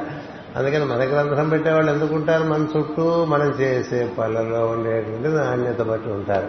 అది ప్రపంచం కోసం అని చెప్తూ నీ కోసం చేసుకుంటున్నాం అనుకో అలాంటి వాళ్ళే నీ చుట్టూ చేరతారు. ఓ లంచగొండ కింద ఓ లంచగొండ చేరతారు కదా? అంతేగా కదా? రాజా కదా ప్రజ. అందుచేత యజ్ఞార్థం యజ్ఞార్థం మన చాలా మనదే మన జగదుర్పీఠంలోనే ఆ పదం చాలా వాడతాం. ఎందుకంటే మన గురువు గారు అలా అలా జీవించేది వాడారు. మనం జీవించకుండా వాడుతూ ఉంటాం. ఇది తేడా. అందుకని మనం చూసుకుంటే ఏం కదలదు ఆయన చూసుకుంటే పరిగెడుతుంది. అదేగా గురువుకి శిష్యుడికి తేడా? ఎందుకని తేడా వస్తుంది? నీకు సహకరించేవారు పెరుగుతూ ఉంటారు. అంటే జీవులలో సహకరించేవారు పెరుగుతారు. చుట్టూ పంచభూతములు సహకరిస్తారు మా గురువుగారు వర్షం ఆపేశారని అంటున్నాడు ఆడ ఆప ఆయన ఆపడు ఆపేవాడు గురువు ఎందుకు అవుతాడు? అవడు మా గురువుగారు వస్తే మంచి నల్లటి మబ్బు వచ్చేసిందండి అలా సహకారం వస్తూ వాళ్ళు నడుస్తూ ఉంటే ఆ ప్రదేశం అంతా కూడా ఏ ఇంట్లో అడుగు పెడితే ఆయన ఇన్ని తరాలు బాగుపడిపోయేటువంటి పాదాలు కలిగినటువంటి గురువులు ఈ దేశంలో ఎంతమంది నడిచారు కదా? మనం పెట్టామంటే మన ఐరన్లకు కదా. అందరిళ్ళకి వెళ్ళకపోవడమే ఒక రకంగా మంచిది. ఎందుకు చేస్తే నువ్వు పాదం పెడితే వాళ్ళ ఇంట పెరగాలి. కదా. నువ్వు పాదం పెడితే మర్నాడు అక్కడ పెంకుబడిపోయింది అనుకుంది అందుకని గుర్తుపెట్టుకోండి దేవతా సహకారం కోసం పూజలు చేస్తే రాదు. నేను రటమతంగా చెప్తున్నా అనుకోబోకండి. ఎందుకంటే ఇప్పుడు బాగా పూజలు పెరిగిపోతున్నాయి. చండీ యాగాల దగ్గర చేసేస్తున్నాను ఇతవాడు యాగమే అదొకటి రకమైన ఆగమైపోయింది. ఓ యాగాలు అభిషేకాలు ఓ కోటి కుంకుమ కోటి బెల్వ లక్ష బెల్వ అవనంగానే ముందు ఆ బెల్ల వృక్షాలన్నీ గజగజ ఆడిపోతుంది ఓడి బాబాయ్ రేపొద్దు రేపొద్దున మనకి శుభ్రంగా గొరుగుడే అని. కార్తీక మాసం రాగానే మొట్టమొదట భయపడేది ఏమయ్యా అంటే బిల్వ వృక్షాలు. ఎందుకని ప్రతి వాళ్ళు లక్ష బిల్వం అని మొదలుపెట్టారు అనుకోండి ఓ పదేళ్ళలో లక్ష బిల్వం అంటే ఎన్ని చెట్లు గొరిగితే వస్తాయండి లక్ష బిల్వం దానికి మనమే ఇంటర్ప్రిటేషన్ చేసుకుంటున్నాం. ఆ చెట్టుకు చాలా వృద్ధి కలిగించేస్తున్నాం. దాని ఆకులు మనం శివుడికి సమర్పించని ఆ మాట ఆ చెట్టు నా ఉంది. కదా? కదా? అందుచేత మనం చేసే పూజలు ఒక రకంగా ఒక వికార ధోరణిలోకి వెళ్ళిపోతున్నాయి. వికార ధోరణి వెళ్ళదు. ఇవన్నీ ఎందుకు చేస్తున్నాం దేవత సహకారం కోసం. దేవతలు ఎప్పుడు సహకరిస్తారు? మా వలనే నీవు కూడా ఇతరుల సృష్టి కోసం పనిచేసేటువంటి వాళ్ళు దేవత.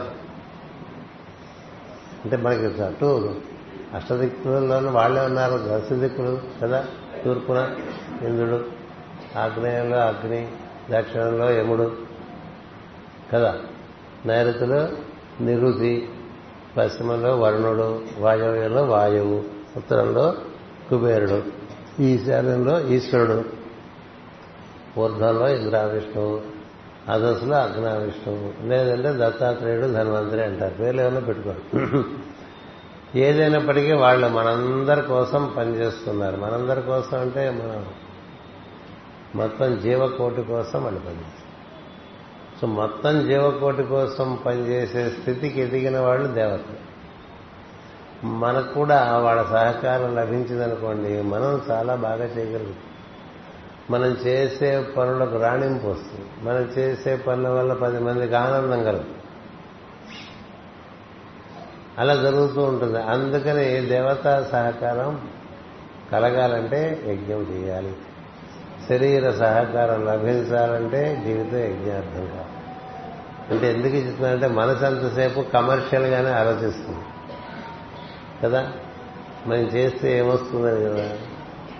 అది చూడకుండా చేయమని భగవద్గీత యజ్ఞార్థం నిర్వర్తిస్తే నీకు ఇలాంటివన్నీ జరుగుతాయి. ఏం జరుగుతుంది? కర్మము యజ్ఞార్థ కర్మం అవుతుంది నీవు క్రమముగా నీ శరీరం మీద నీకు స్వామిత్వం వస్తుంది. నీ శరీరం యొక్క సహకారం నీకు లభిస్తుంది దేవతల సహకారం లభిస్తుంది నీకు దేవతా సహకారం లభించి దేహ సహకారం లభించి నీ ఇతరుల కోసమే జీవిస్తూ ఉంటే నీకు సమస్యలు అనేటువంటి ఉండదు మనసులో. ఎందుకని సమస్యలన్నీ మన గురించి మనం ఆలోచించుకోవడం వల్లే ఉంటాయి. ఇతరుల గురించి మేలు గురించి ఆలోచిస్తుంటే ఉండవు. ఇంత ఆవిడకి జబ్బు చేస్తుందనుకోండి సర్జరీ చేయాలనుకోండి డాక్టర్ గారు చాలా బాధపడిపోతాడు కానీ రోజు అదే డాక్టర్ గారు హాస్పిటల్లో చాలా మందికి ఆ స్త్రీలకి శస్త్రచికిత్స చేసేస్తుంటాడు. అప్పుడేం పెద్ద ఆయనకి ఆందోళన ఉండదు. ఉంటుందా? ఇంటి ఆవిడైనా అంత ఉండకపోతేమో కూతురు అనుకోండి చాలా ఎక్కువ కదా? కూతురికి ఆపరేషన్ చేయాలి తనే చేయాలి ఆపరేషన్. ముందు రోజు నుంచి టెన్షన్ వచ్చేస్తుంది. అలాంటి అదే వయసులో ఉండే ఇతర స్త్రీలకు తనకి ఎన్ని ఆపరేషన్లు చేశాడు అప్పుడు రాదు. ఎందుకు రాదు? ఇక్కడికి అక్కడికి ఒకటే తేడా. ఇది నాది అనే ఫీలింగ్ ఒకటే తేడా. కదా?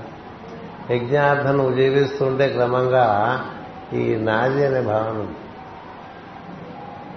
తగ్గుతుంది. అందుచేత నీకు చేసే పని సహకారం నీకు చేసేది బాగా చేస్తావు నీకు దేవత సహకారం బాగా వస్తుంటుంది. అనుకోకుండా సహాయం లభిస్తుంది. గొప్ప విషయం ఏంటంటే యజ్ఞ కర్మలో మనం పని మొదలు పెడితే మనకి ఏమిటో రకరకాలుగా సహకారం అందచేస్తుంది.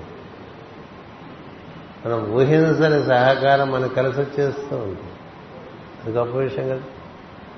లేకపోతే మనం ఏర్పాటు చేసుకున్న ప్లానింగ్లోనే రకరకాల ఫాలోఅవుట్స్ ఉంటాయి. రకరకాల డ్రాప్ అవుట్స్ ఉంటాయి. కదా.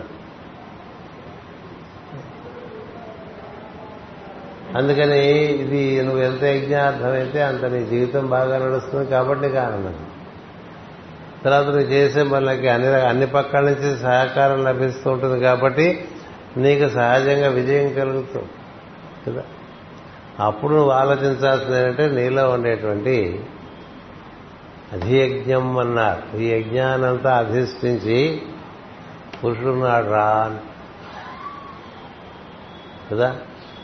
యజ్ఞపురుషుడని ఆయన నుంచే యజ్ఞం అంతా వచ్చింది ఆయన నుంచే మనం అంతా వచ్చాం ఆయనే విరాట్ పురుషుడు అంటూ ఉంటాం. ఆయనలోంచి వచ్చిన వాళ్ళం ఆయనలాగానే పత్తిగా అనుకోండి ఇబ్బంది ఉండేది కాదు. ఆయన యజ్ఞపురుషుడు. ఆయన పనే యజ్ఞం. ఆయనకి అందరి దేవతలు సహకరిస్తూ ఉంటారు. పదిహేను మంది అంతరిక్ష దేవతలు చెప్తాం విరాట్ పురుషుడు. వాళ్ళందరూ ఆయనకి సహకరిస్తుంటారు. ఎందుకంటే ఆయన చేసేది యజ్ఞం. యజ్ఞపురుషుడు. సో యజ్ఞ పురుషుడు నీకు బాగా దగ్గర అవుతాడు అదే మనం విష్ణు సహస్రనామం ద్వారా ఆయనకి దగ్గర అవ్వాలని చూస్తాం. విష్ణు సహస్రనామం ద్వారా దగ్గర కాలేము. జీవితం యజ్ఞార్థం అవుతుంటే అప్పుడు ఆరాధన చేస్తే దగ్గర. యజ్ఞో యజ్ఞపతి యజ్వ యజ్ఞాంగో యజ్ఞవాహన అంటాం కదా? అంటావా? చిట్ట చివరిలో అది వస్తే మనకి అమ్మాయి అయిపోతుంది విష్ణు సహస్రామని ఒక రకమైన రిలీఫ్ కదా? ఇంత మన మైండ్ చాలా అంటే నా మైండ్లే నా నా మైండ్ లాగానే మీది ఉంటుందని ఊహించుకుని చెప్తున్నాను అంతే. యజ్ఞో యజ్ఞపతిని యజ్వా యజ్ఞాంగో యజ్ఞవాహన యజ్ఞభృత్ యజ్ఞభృత్ యజ్ఞి. ఓహో దానికి స్పీడ్ పెంచేస్తాను చివరికి వచ్చేస్తుంది కదా అంచేద్దాం మరి ఆయన నీకు పరిచయం అవుతాడు నీ లోపలే ఉన్నాడండి ఆయన. ఈ దేవతలందరికీ అధిపతిగా ఆయన ఉన్నాడు లోపల యజ్ఞపతి. కదా? ఇప్పుడు ఈ ఈ ప్రాంగణంలో బాగా అద్భుతంగా పనిచేస్తుంటే ఈ ప్రాంగణానికి అధిపతి అయిన వాడు నిన్ను పిలిపించుకోడు ఒకసారి? పిలిపించుకొని నేను చాలా బాగా చేస్తున్నావు చాలా సంతోషం. నీ సంగతి ఏంటి? నీకు ఏమైనా కావాలా? ఇవన్నీ అడుగుతారు. లేదు యజ్ఞపతి అయితే. కదా? సంస్థలో అలా నిష్కల్మషంగా నిస్వార్థంగా పనిచేసేవాడిని క్రమంగా ఎవడు గుర్తించాలండి? సంస్థ అధిపతి గుర్తించాలి. గుర్తించకపోయినా పర్వాలేదు ఎందుకంటే వీడి గుర్తింపు కోసం వాడు పని చేయట్లేదు కదా. కానీ ఇక్కడ ఈయన యజ్ఞపతి సహజంగా గుర్తిస్తాడు. నీ సంస్కారం ఉండేటువంటి సంస్థ అధిపతి కూడా గుర్తిస్తాడు. గుర్తించి ఇంకొంచెం బలం ఇస్తాడు ఇంకొంచెం ఆశీర్వచనం ఇస్తాడు. అందుకు విష్ణు సహస్రనామం చదువుకోవాలి. విష్ణు సహస్రనామం చదువుకోవడం వల్ల ఏం జరుగుతుంది? మనలో యజ్ఞపతి యొక్క అనుగ్రహం పెరుగుతుంది. పెరుగుతూ ఉంటే మనం ఇంకా బాగా యజ్ఞం నిర్వర్తిస్తూ ఉంటాం. ఇంకా బాగా యజ్ఞం నిర్వర్తిస్తుంటే పది మందికి చేసేవాడికి వంద మంది చేయగలుగుతాం. వంద మంది చేసేవాడికి వెయ్యి మంది చేయగలుగుతాం. వెయ్యి మంది చేసేవాడికి పదివేల మంది చేయగలుగుతాం. అది ఆ స్ఫూర్తి నీలో ఉండాలి. అలా అయితే అప్పుడు యజ్ఞపతి తెలుస్తా అది యజ్ఞం అది. అది యజ్ఞం. అది యజ్ఞం తర్వాత అది ఆత్మ. ఇప్పుడు నీలో నీవెవరో నీకు తెలిసేటువంటి ఒక పరిస్థితి వస్తుంది. ఎవరది? నువ్వే. నువ్వే యజ్ఞపతే నీలాగా ఉన్నాడని తెలుసు. యజ్ఞపతే నీలాగా ఉన్నాడు తన యొక్క మినీ మోడల్గా మనం ఉంటాం. కాకపోతే మోడల్ ఒరిజినల్ పోలి ఉండక దానికి అది వేరే భ్రష్ పట్టి ఉంటుంది. క్రమంగా ఈ మార్గంలో మళ్ళీ ఒరిజినల్తో ఇది సమానంగా తయారైపోతుంది. అప్పుడు నువ్వు దైవ కుమారుడు అంటే వీడు నా కొడుకు. అంటే అర్థం నా పని వీడు చేస్తాడు. కొడుకంటే ఎవరండి? తండ్రి పని అందుకునేవాడిని కొడుకు అంటారు కదా? తండ్రి పని అందుకుని తండ్రికి రిలీఫ్ ఇచ్చేవాడు కొడుకు కదా? అలా కదా ప్రజాపతులు మనవులు సనక సనందనాది కుమారులు రుద్రులు వీళ్ళందరూ దైవం పని చేయడానికే కదా వచ్చారు. సనత్ లేకపోతే కుమారుడు కుమారస్వామి గణపతి ఆంజనేయుడు మనం మూడు మంది దేవతలు ఆరాధన చేస్తుంటాం. వాళ్ళందరూ దైవం పని చేయడానికే ఉన్నారు. దైవం అనుగ్రహంతో మన వాళ్ళని అనుగ్రహిస్తూ ఉంటారు. ఇది ఈ పారామీటర్స్ ఉండేవాళ్ళు అనుగ్రహిస్తూ ఉంటారు. అందుచేత నీకు ఆత్మదర్శనం అంటే నీ ఎందు నువ్వు ఒక ఆ యజ్ఞ పురుషుడు యొక్క మినీ ఫామ్గా మినియేచర్ ఫామ్గా నీకు నువ్వు తెలుస్తావు. ఆయనలోంచే నువ్వు బయటకు వచ్చావని తెలుస్తుంది ఆయనలోంచే నువ్వు బయట అంచేత ఆయనలాగానే నువ్వు ఉన్నావని తెలుస్తుంది. అందుకే నీ రూపం ఆయన రూపం ఒకటిగానే ఉందని తెలుస్తుంది. అందుకనే ఏం చెప్తారంటే వైకుంఠం చేరిన వాడు ప్రతివాడు విష్ణువులాగానే కనిపిస్తాడు అని కదా? వైకుంఠంకి వెళ్తే ఎవరు విష్ణువో చెప్పలేం. అందరికీ చతుర్భుజాలు ఉంటాయి అందరికీ శంకు చక్రాలు ఉంటాయి అందరికీ గదా పద్మాలు ఉంటాయి అప్పుడు ఇందులో మీరు విష్ణు ఎవరండి అని అడగకూడదు. వాడే విష్ణువు కదా? వాడే విష్ణువు అయినప్పుడు వాడే విష్ణువుగా చూడాలి. చూస్తే అప్పుడు ఒరిజినల్ కనిపించవచ్చు అసలు వాడిని చూడకుండా మీరు కాదండి ఇంకెవరు? జై విజయంలో చూడకుండా లోపలికి వెళ్ళకూడదండి మీరు. ఎంత తిరుపతిలో ఆవేశంగా వెళ్ళిపోతున్నారు లోపలికి? అందుకనే ఈ మధ్య లఘు దర్శనాన్ని అక్కడే పెట్టేశారు కదా. అక్కడే తిప్పేస్తారు క్యూ. ఎందుకంటే మేము దారిలో మీకు అన్నట్టు. వాళ్ళే దగ్గరగా కనిపిస్తారు. వాళ్ళలో బాగా చూస్తుంటే ఎప్పుడో ఎవడో రికమెండ్ చేస్తే లోపలికి వెళ్ళేట్టుగా దర్శనం అవుతూ అనమాట అందుచేత నీకు ఆధ్యాత్మము ఒకటి ఆధ్యాత్మం ఏర్పడటం కూడా యజ్ఞం కోసమే ఏర్పడుతుంది. విశ్వాత్మ ఏర్పడింది యజ్ఞం కోసమే. అందుకని ఆయన అధియజ్ఞం కూడా ఆయనే ఆధ్యాత్మము ఆయనే. అసలు ఇవన్నీ ఎక్కడికి పుట్టుకొచ్చినాయి? దాన్ని బ్రహ్మము ఆత్మతత్వం తెలిసిన వాడు దాని మూలంలోకి చేసే ప్రయత్నాన్ని బ్రహ్మోపాసనము అంటారు. బ్రహ్మో. బ్రహ్మోపాసనం ఎవరు చేస్తారంటే బ్రహ్మకర్మ చేసిన తర్వాత బ్రహ్మోపాసన చేయాలి. బ్రహ్మకర్మ అంటే బ్రహ్మ సృష్టి కర్మ కదా సృష్టి అంటే యజ్ఞమే. బ్రహ్మకర్మ సమారభే బ్రహ్మకర్మ సమారభే అంటూ ఉంటాం కదా. బ్రహ్మకర్మ ఏమిటి పాపం? ఆయన పాపం అందరి కోసం అట్లా కూర్చుని చేశాడండి మధ్యలో వాకింగ్ వెళ్ళొస్తానని కూడా అడగలేదు. అడిగినట్టు కనబడదు అక్కడ. నా కాళ్ళు వాచిపోతున్నాయి కాళ్ళ వాకింగ్ వెళ్తానన్నాడు అల్ల. బ్రహ్మకర్మలా చేసుకుంటూ వెళ్ళిపోయాడు కదా. అంటే ఆయన సృష్టి నిర్మాణం సృష్టి యజ్ఞం జీవుల కోసం సృష్టి. ఆయనకి ఏమొస్తుంది? దాంట్లోంచి ఏం రాదు. అప్పుడప్పుడు ఎవరినో వచ్చి పలకరిస్తారు. యాక్సెస్ ఉంటే శివుడి దగ్గరికి విష్ణు దగ్గరికి వెళ్ళిపోతూ ఉంటారు కదా? ఎవరో వాళ్ళు వెళ్ళి వస్తున్నప్పుడు తనకు తోచింది చెప్తూ ఉంటాడు. అందుకోసం కూర్చోరు ఎవరన్నా వస్తారా? మనం సలహా ఇవ్వచ్చా అన్నట్టుగా. తన చేసుకుంటూ వెళ్ళాడు. బ్రహ్మకర్మ బాగా నిర్వర్తించిన వారికే బ్రహ్మోపాసన. బ్రహ్మకర్మ అంటే యజ్ఞకర్మ. యజ్ఞకర్మ చేస్తే చూడండి ఎలా ఒక్కొక్క సోపానం ఎక్కుతారు? యజ్ఞకర్మ వల్ల అధిభూతము అధిదైవము అధియజ్ఞము ఆధ్యాత్మము. అంచేత ఆధ్యాత్మములకు మనకి అప్పుడు బ్రహ్మము. అంటే ఏంటి? తాను ఎందులోంచి వచ్చాడో దాంట్లో తాను నిజమే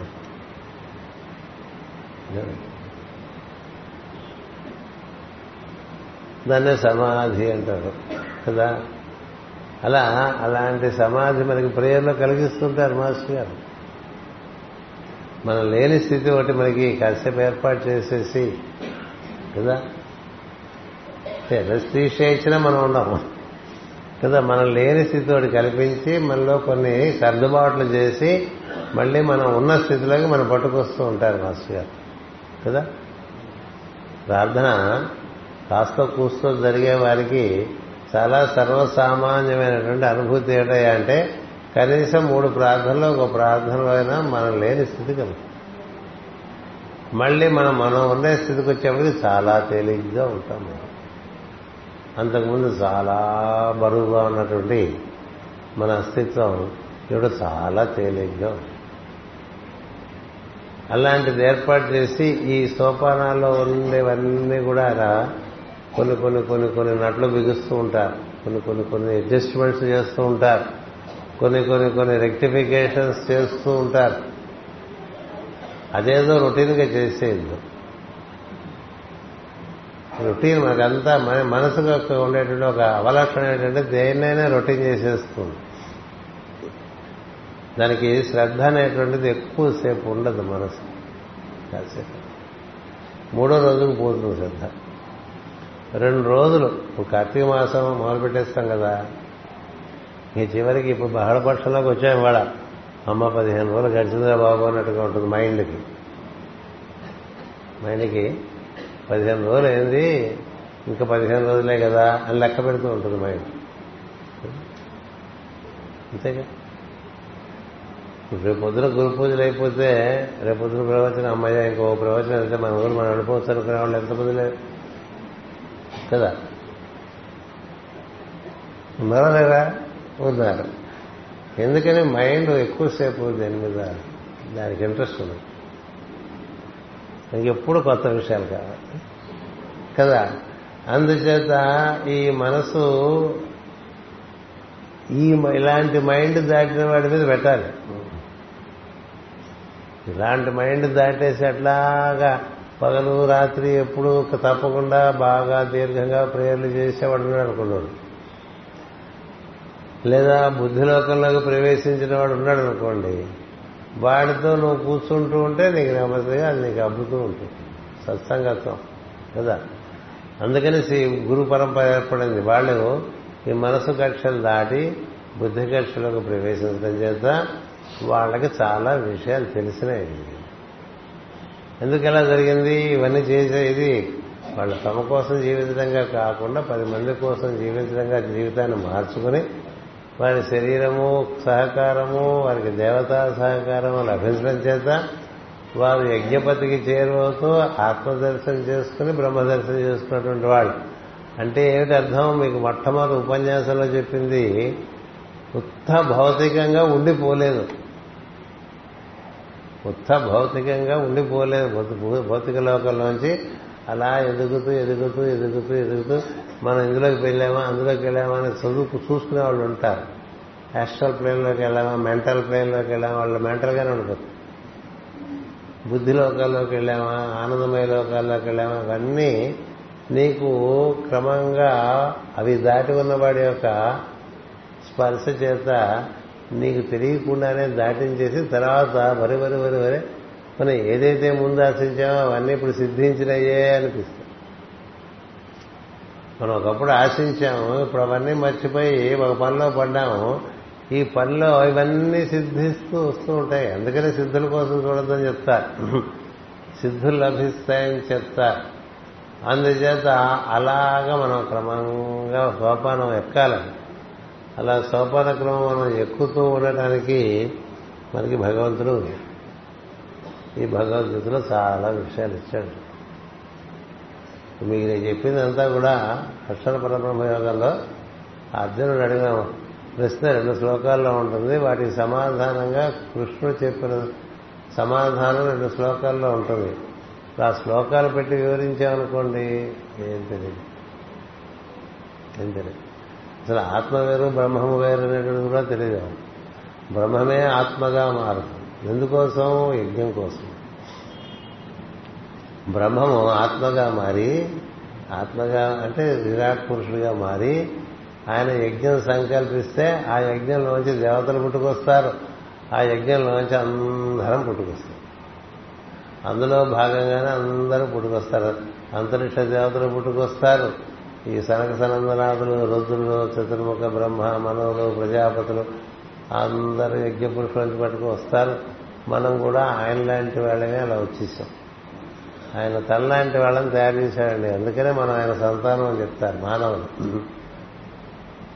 ఆయన సంతానంగా మనం వచ్చేసాం. కాకపోతే మనం తండ్రిని కోల్పోయిన వాళ్ళం అంట తండ్రిని కోల్పో అందుకనే రామకథలో తండ్రి కోల్పోతాడు రాముడు కదా? పాండవుల కథలో తండ్రిని కోల్పోతారు పాండవులు. తండ్రిని కోల్పోవటం అనేటువంటిది ఒక స్థితి. అక్కడి నుంచి తండ్రి కోల్పోతే ఏం జరుగుతుంది?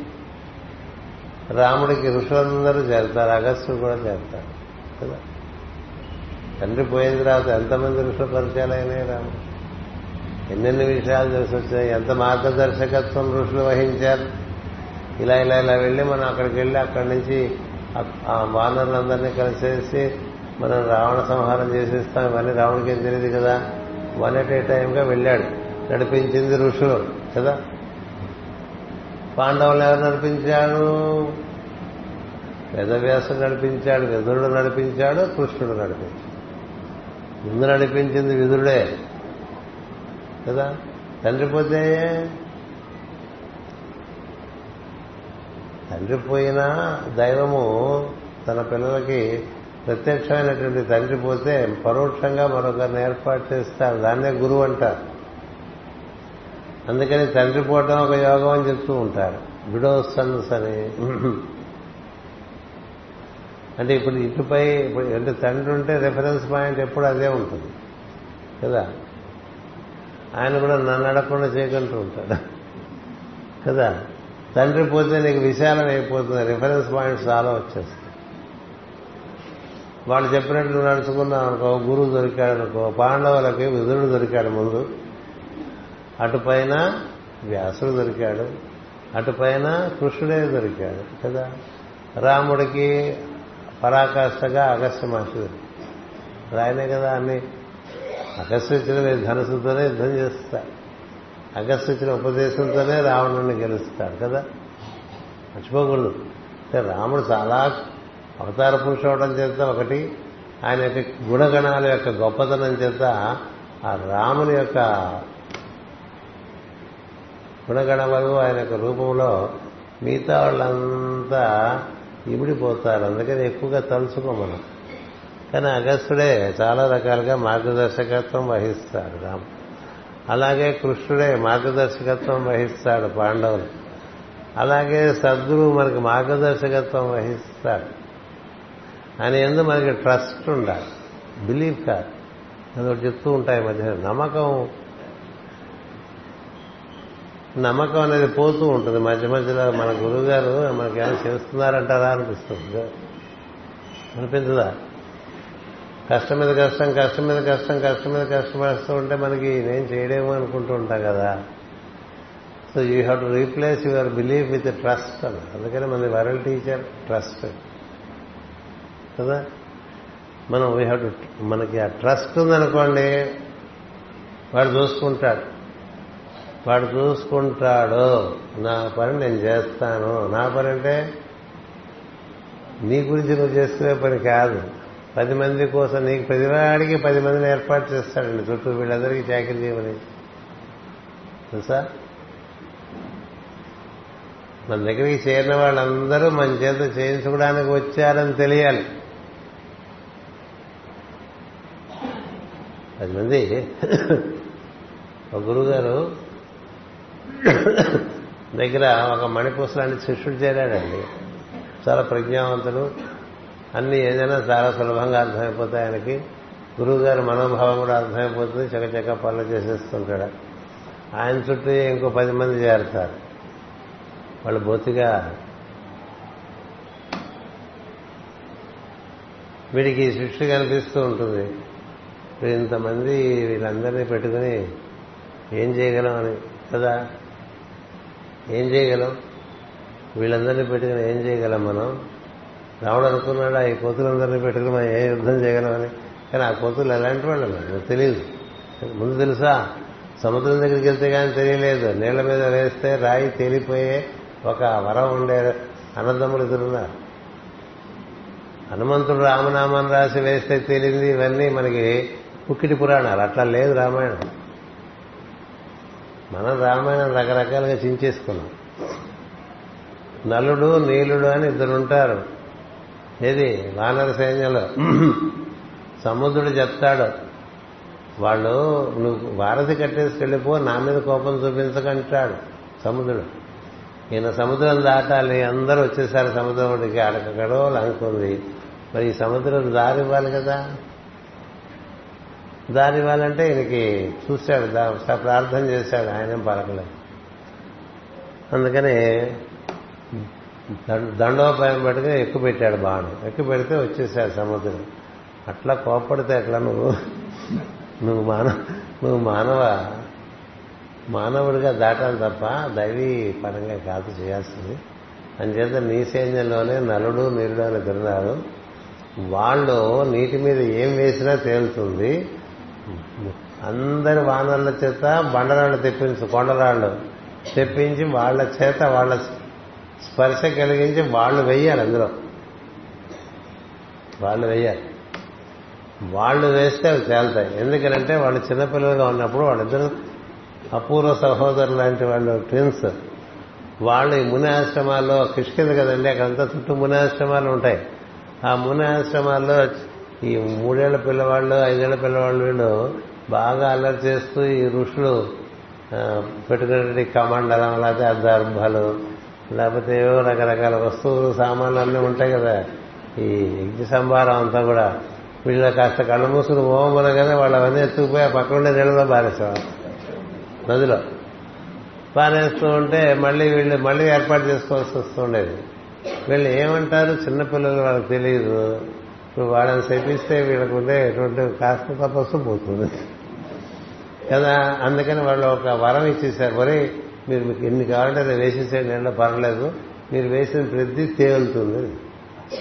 తేలితే మళ్ళీ వాళ్ళ వాళ్ళందరూ తెచ్చేసుకుంటూ ఉంటారు అనమాట ఇంకేది మునగదు. వాడు ఏం వేసేది? వాడు ముంచుదా ఉంటే ముంచలేడు ఇంకా. అలా ఇద్దరు కుర్రాళ్ళు తయారైపోయారండి. వాళ్ళే పెద్దవాళ్ళు అయిపోయారు. వాళ్ళు సుగ్రీవుడి సేనలో ఉన్నారు. ఉండటం చేత అలాంటి వాళ్ళు ఇద్దరు ఉన్నారు. నీ దగ్గర బోర్డు అద్భుతమైనటువంటి సైన్యం ఉంది. తెప్పించే మొత్తం భూమి మీద ఉండేటువంటి కొండరాళ్ళు బండరాళ్ళు అన్ని తెప్పిస్తే వీళ్ళు వేసేస్తూ ఉంటారు అది తేలిపోతుంది. ఇది కదా చదువుకోగా చదువుకోగా రాముడు ఈనడా చాక్ పీస్ పెట్టి హనుమంతుడు రామ రామ అని రాసి వేస్తున్నాడని సినిమాలో చూపిస్తే అదే నమ్ముతాను అలా తేలిపోతుంది. అలా తేలిపోవడం వల్ల వీళ్ళు దాటి వెళ్ళిపోతారు. ఎందులోకి ఎందుకు ఇందులోకి వచ్చాం మనం?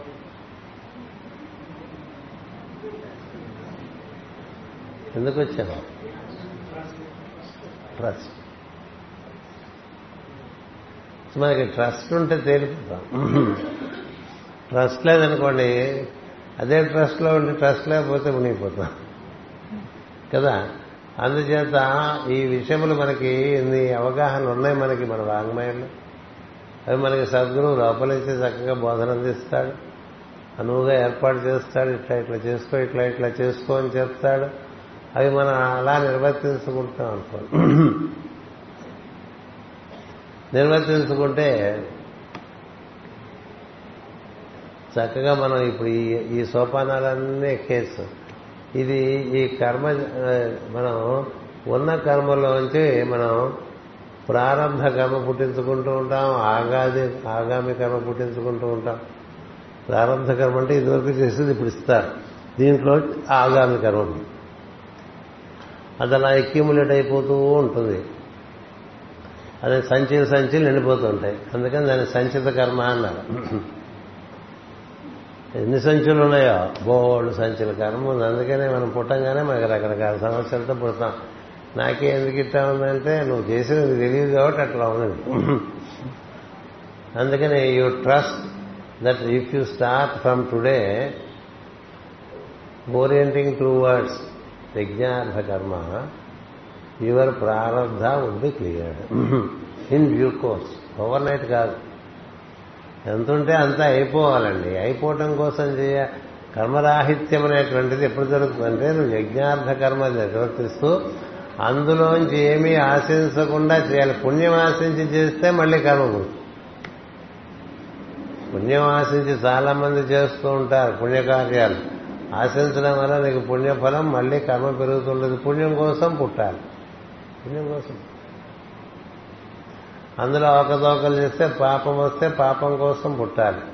ఈ పాపం కోసం పుట్టి పుణ్యం కోసం పుట్టి ఇట్లా పుడుతూ పుడుతూ పుడుతూ పుడుతూ ఉంటే ఎప్పటికొస్తుందండి? అవదు కదా. అందుకని కృష్ణుడు రెండూ కాకుండా ఇంకో మార్గం చూపించాడు. పది మందికి ఉపకారం చేయడం వల్ల మనకి బాగుంటుంది అని ఉపకారం చేసిన వాడు పుణ్యకర్మను పోగేసుకుంటూ ఉంటాడు. కర్మ పుణ్యకర్మ వల్ల కూడా మళ్ళీ నువ్వు జన్మ ఎత్తవలసి వస్తుంది. పాపకర్మ పుట్టించుకుంటూ వస్తుంటావు పది మందిని నువ్వు దుర్వినియోగం చేసుకుంటూ కొద్దీ వాళ్ళకి రుణపడిపోతూ ఉంటావు కాబట్టి అందుకోసం కూడా పుట్టాలి. పది రూపాయలు ఎవరి దగ్గర నుంచి తీసుకున్నవాడు ఇవ్వకపోతే పై జన్మలో దానికి వడ్డీతో సహా ఇవ్వాల్సిన పరిస్థితి వస్తుంది. అందుకని ఉపకారం అనేటువంటిది పుచ్చుకోవటంగా కాకుండా ఇచ్చుకోవటంగా పెడతారు యోగంలో. అపరిగ్రహం అంటాడు. కదా? ఏం పుచ్చుకోక ఇస్తూ ఉండు అంచేత అలా చేసుకుంటూ మనకి ఆశించకుండా చేసే కర్మ కృష్ణుడు చెప్తాడు భగవద్గీతలో కర్మణ్యేవాధికారస్తే నీకు ఒక్కటే హక్కు ఉంది. ఏటే అంటే పని నీకు అది కూడా ఎలాగా? మాపలేషు కదా చన. ఏం ఆశించక? నువ్వు చేయాలి తప్పదు. నువ్వు వద్దనా నీ కర్మ నీ దగ్గరకు వచ్చేస్తుంది. ఎందుకని బాకీల వాడు రాకుండా ఉంటాడా? అని అడ్రస్ తీసుకుని వస్తాడుగా. నువ్వు బాకీ చేసావు ఎక్కడికో వెళ్ళిపోతే వాడు రాడు వస్తాడు. పోలీసులు కూడా వెంటబట్టుకు వస్తాడు కదా? వెతుక్కు వస్తాడు కదా? అలాగే రుణము ఎవరెవరికి రుణపడ్డామో వాళ్ళందరూ మనని వెతుక్కొచ్చి మన చేత చేయించుకోవడానికి వస్తారండి. అలా భార్యకు భర్త భర్తకు భార్య ఇద్దరికి సంతానం ఇంకా వారి చుట్టూ బంధుజనం మిత్రజనం సంఘజనం ఇట్లా చేరిపోతూ ఉంటారు. మనం బాగా చెట్లకు బాగిపడిపోయాం అనుకోండి మనమే ఆవేశంగా పూలకుండలు తెచ్చేసుకుని ఇంట్లో పెట్టేసుకుని వాటి రోజు నీళ్ళు పోసుకుంటూ వాటి కోసం ట్యాంకర్లో నీళ్ళు తెప్పించుకుని ఒక కర్మ పూర్తి చేయాలి మరి. చెట్లకు రుణం. అట్లాగే జంతువులకు రుణం ఉంటాం. కోరాలు పెంచేవాళ్ళు కుక్కలు పెంచేవాళ్ళు పిల్లలు పెంచేవాళ్ళు అవి పెంచేవాళ్ళు ఇవి పెంచేవాళ్ళు. వాళ్ళు పెంచుతున్నాను అనుకుంటారు కాదు అవి చేయించుకోవడానికి వచ్చినాయి. ఈ- గాడిద మనకి బాకీ. ఈ గాడిద మనకి బాకీ. సో వీడింటికి వెళ్ళిపోదాం. అంతా అట్లా ఉందని ఏర్పాటు సూక్ష్మలోకాలు. అంచేత ఎగ్గొట్టావో ఇంకా పెరుగుతుంది. ఎగ్గొట్టక చేసేయి. చేసేయి మరి ఇంకేం ఆశించక. వచ్చిన కర్మ నిర్వర్తిస్తూ ఇంకేం చేయక. అందులోంచి ఎంత పుణ్యం వచ్చిందని పెట్టుకుంటే మళ్ళీ నీకు వచ్చేస్తుంది. పుణ్యం కోసం పుట్ట ఆశ. పాపం కోసం పుట్ట ఆశ. అందుచేత ఈ పాప పుణ్యముల యొక్క చక్రం ఉంటుంది కదా. పునరపి జననం పునరపి మననం పునరపి జనని జఠరే శయనం ఇహ సంసారే బహుదుస్తారే.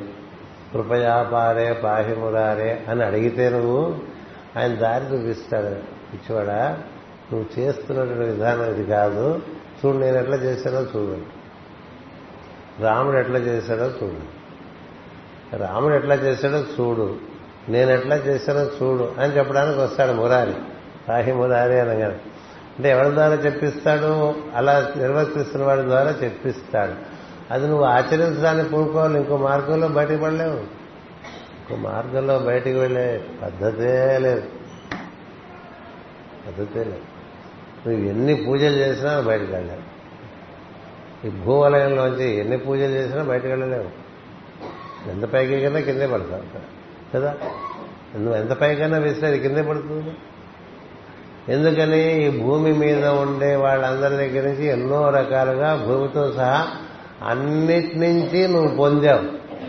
అన్నిటికీ నువ్వు విపరీతంగా చేసి పెట్టడం చేయాలి. అందుకండి భారతదేశంలో పుట్టాలని చెప్తాను ఎందుకనే అంటే ఈ వాంగ్మయం ఇక్కడే ఉంది ఇంకెక్కడా లేదు.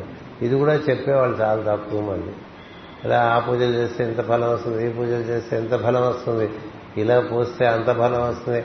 ఆ మెట్లకి అక్కడ పొంగుని ఇక్కడ చప్పట్లు కొడితే ఎట్లా వస్తుంది? ఏవేవో చెప్తూ ఉంటారు బాబోయ్ మతం మతం.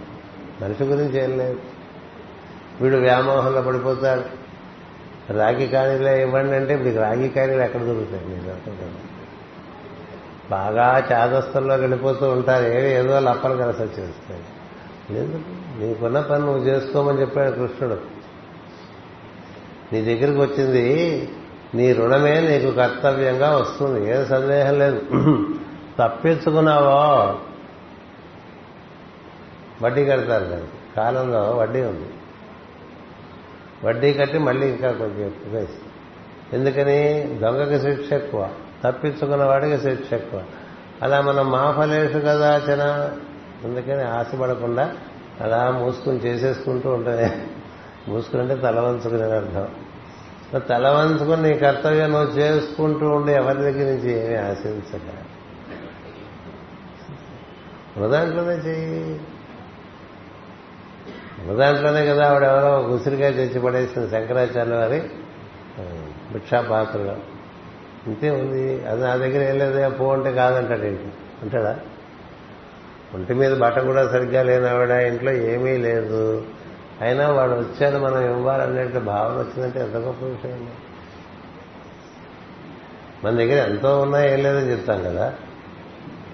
ఇప్పుడు కనకధార వర్షం మనం చూస్తూ ఉంటాం. ఏది? ఇక్కడ చూస్తుంది? కనకధార వర్షం. ఆవిడకి చాలీ చాలని బట్ట కట్టుకుని ఇంట్లో కూర్చునిందండి ఇంట్లో ఏమీ లేదు. ఈయన వచ్చి భవతి భిక్షాందేహి అంటే ఆ తల్లికి అయ్యో ఒక ఎది వచ్చాడు. మనము ఇవ్వవలసిన ధర్మం ఉంది కదా ఏమీ లేకపోయాను అని ఆరాటపడి ఇల్లంతా అయితే ఒక్క ఉసిరిగా కనిపించింది. ఆ ఉసిరిగా ఇవ్వటానికి తలుపు తీసుకొద్దామా అంటే ఒంటి నిండా బట్ట కూడా లేదు. అందుకని తలుపు చాటు నిలబడి చేయి బయటకు పెట్టి ఏమీ అనుకోబోక నా పరిస్థితిని అర్థం చేసుకో.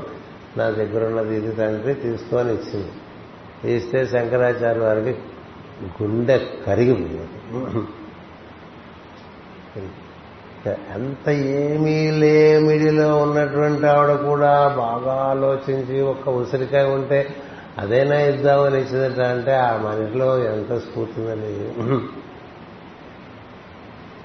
అంత ఏమీ లేకుండా ఎవరన్నా ఉన్నావా? లేదు. కానీ ఎవరన్నా ఇస్తావా? ఇవ్వం ఇవ్వం కదా. అందుచేత ఆయన కనకధారాస్తవం చూస్తే అలా కురిసి ఎందుకు చదివాడు ఆయన ఆయన గుండె కరిగిపోయింది తల్లి. ఇలాంటి వాళ్ళకి సంపదిస్తే దానికి వినియోగం తప్ప సద్వినియోగం తప్ప. ఊరికే ఫిక్స్డ్ డిపాజిట్లో వేసుకుని నగలు కొనుక్కుని బ్యాంకుల్లో ఆకర్లో పెట్టుకునే వాళ్ళకి ఇస్తే ఉంటుంది అందుకని ఇచ్చేయమంటే ఆవిడ విపరీతంగా ఇచ్చేసింది కదా.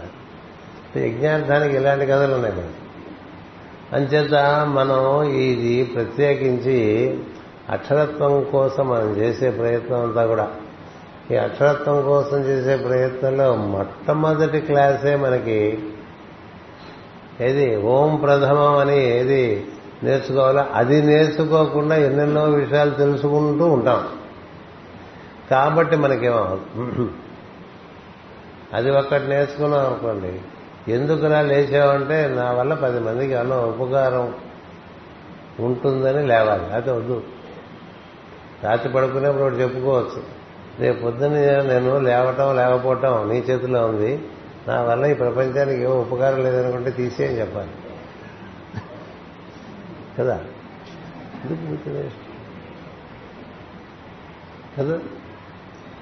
అందుచేత అలాంటి స్ఫూర్తితో మనమంతా జీవిస్తే మనం పరమ గురువుని అనుసరించిన వాళ్ళం అనుకోవచ్చు. ముందు ఆ స్ఫూర్తి ఒకటి చూడండి దాని గురించి ఆలోచించండి. ఇంకో ఫ్యాషన్ క్లబ్ తయారు చేయదు ఇది ఫ్యాషనే. ఏముంది రొటీన్గా కొట్టేస్తుంటే ఏదైనా ఫ్యాషన్ కదా? అవి ఇటువంటి పరికరాలు ఈ పటాటోపాలు చాలా ఎక్కువైపోతూ ఉంటాయి బాగా ఎక్కువ కదా? ఇలా బలలు ఇలా మైకులు. అలా రికార్డింగ్ ఇదొకటి అదలా నడుస్తూ ఉంటుంది. అందులో ఎవరికైనా ఏదైనా పుట్టిందనుకోండి వాడ అదృష్టం. అందుచేత ఈ రోజున నేను పొద్దున బయలుదేరే ముందు ఒకసారి అలా కాకతాళీయంగా భగవద్గీత తీశా తీస్తే అక్షర పరబ్రహ్మయోగం అని వచ్చింది. తీస్తే రోజు ఒకసారి భగవద్గీత ఏం చెప్తుందో చూస్తా. ఎందుకంటే దాని నిండా ఇన్స్ట్రక్షన్స్ ఇంకేముంటాయి?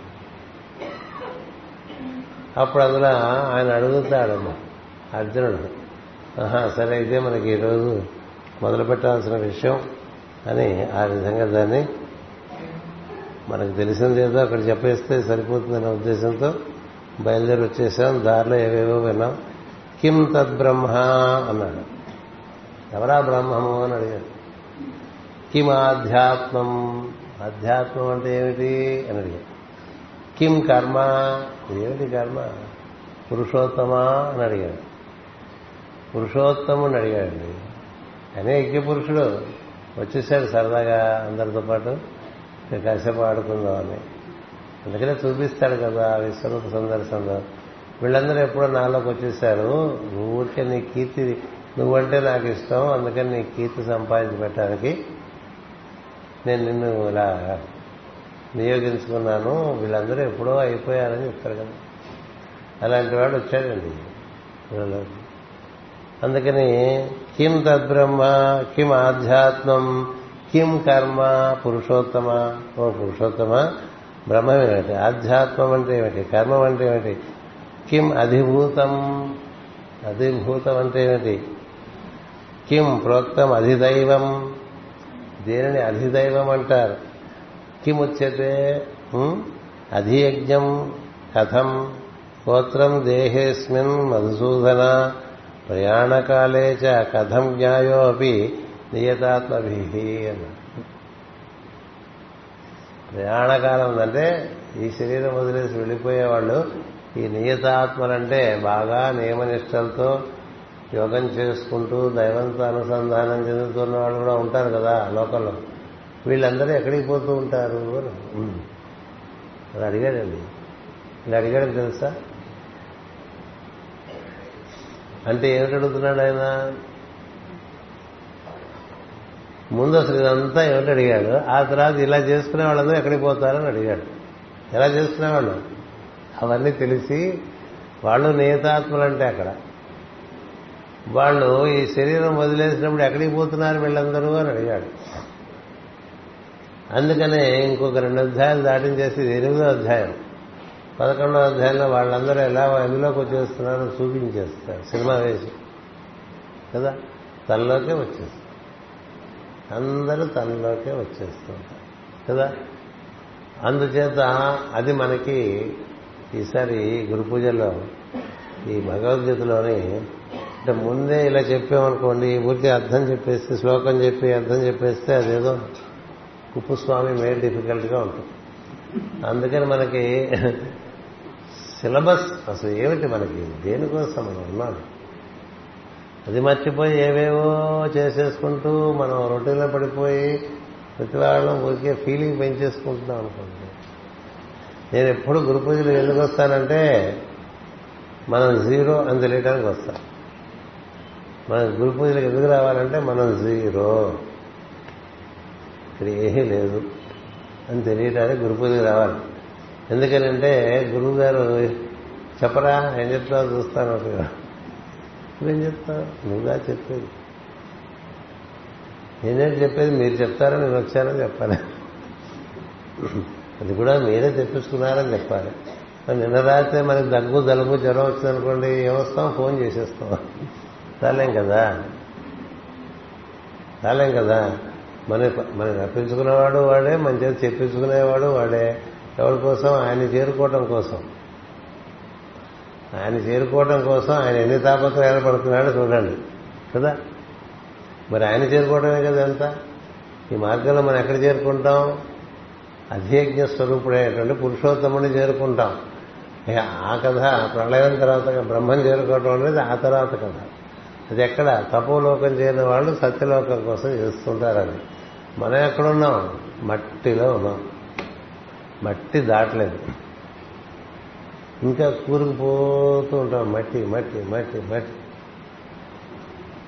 మనీ అని మట్టి అని అలా దిగిపోతూ ఉంటాం. పదార్థంలోకి దిగిపోతూ ఉంటాం. పదార్థాన్ని దాచిపెట్టుకుంటూ ఉంటాం. మన పదార్థం కలగకుండా ఇంకోటి పదార్థం వాడిందో చూస్తూ ఉంటాం.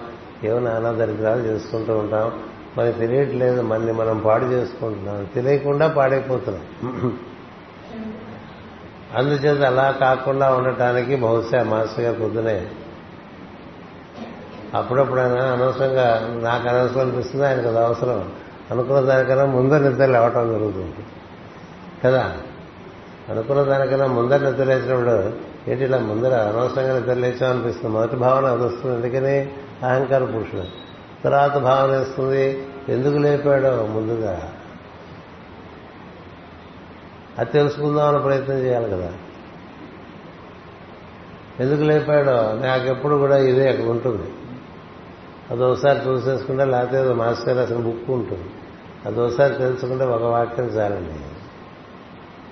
ఇవి ఏమిటివి ఊరికే ఒక వాక్యంలో కొన్ని వేల వాక్యాలు ఉంటాయి. ఇది ఇదేదో ఈ భగవద్గీత అంటే ఈ కాసిన పేజీల పుస్తకాలు అనుకోకూడదు. ఎందుకంటే అది ముట్టుకుంటే లోపలికి తీసుకుపోతుంది లోపలికి తీసుకెళ్తే చాలా విషయాలు తెలియపరుస్తూ ఉంటుంది. ఆ విధంగా మనం క్రమంగా ఫండమెంటల్ ఎల్కేజీ పేసవాలి. ఎల్కేజీ పేసవాలి. వీలుంటే ఇంకోళ్ళకి ఉపకారం చేయండి. వీలుంటే ఇంకొకరికి సహకారం అందించండి. వీలున్నంత వరకు ఇతరులను వినియోగించుకోవద్దు నీకోసం ఇది నేర్చుకోండి. అక్కడి నుంచి యోగం. అది లేకుండా యోగం రాదు రాదు రాదు. స్వస్తి ప్రజాభ్య పరిపాలయంతాం న్యాయేన మార్గేణ మహేమహేషా గోబ్రాహ్మణేభ్య శుభమస్తు నిత్యం. లోకా సమస్తా సుఖినో భవంతు. లోకా సమస్తా సుఖినో భవంతు. లోకా సమస్తా సుఖినో భవంతు. ఓం శాంతి శాంతి శాంతి.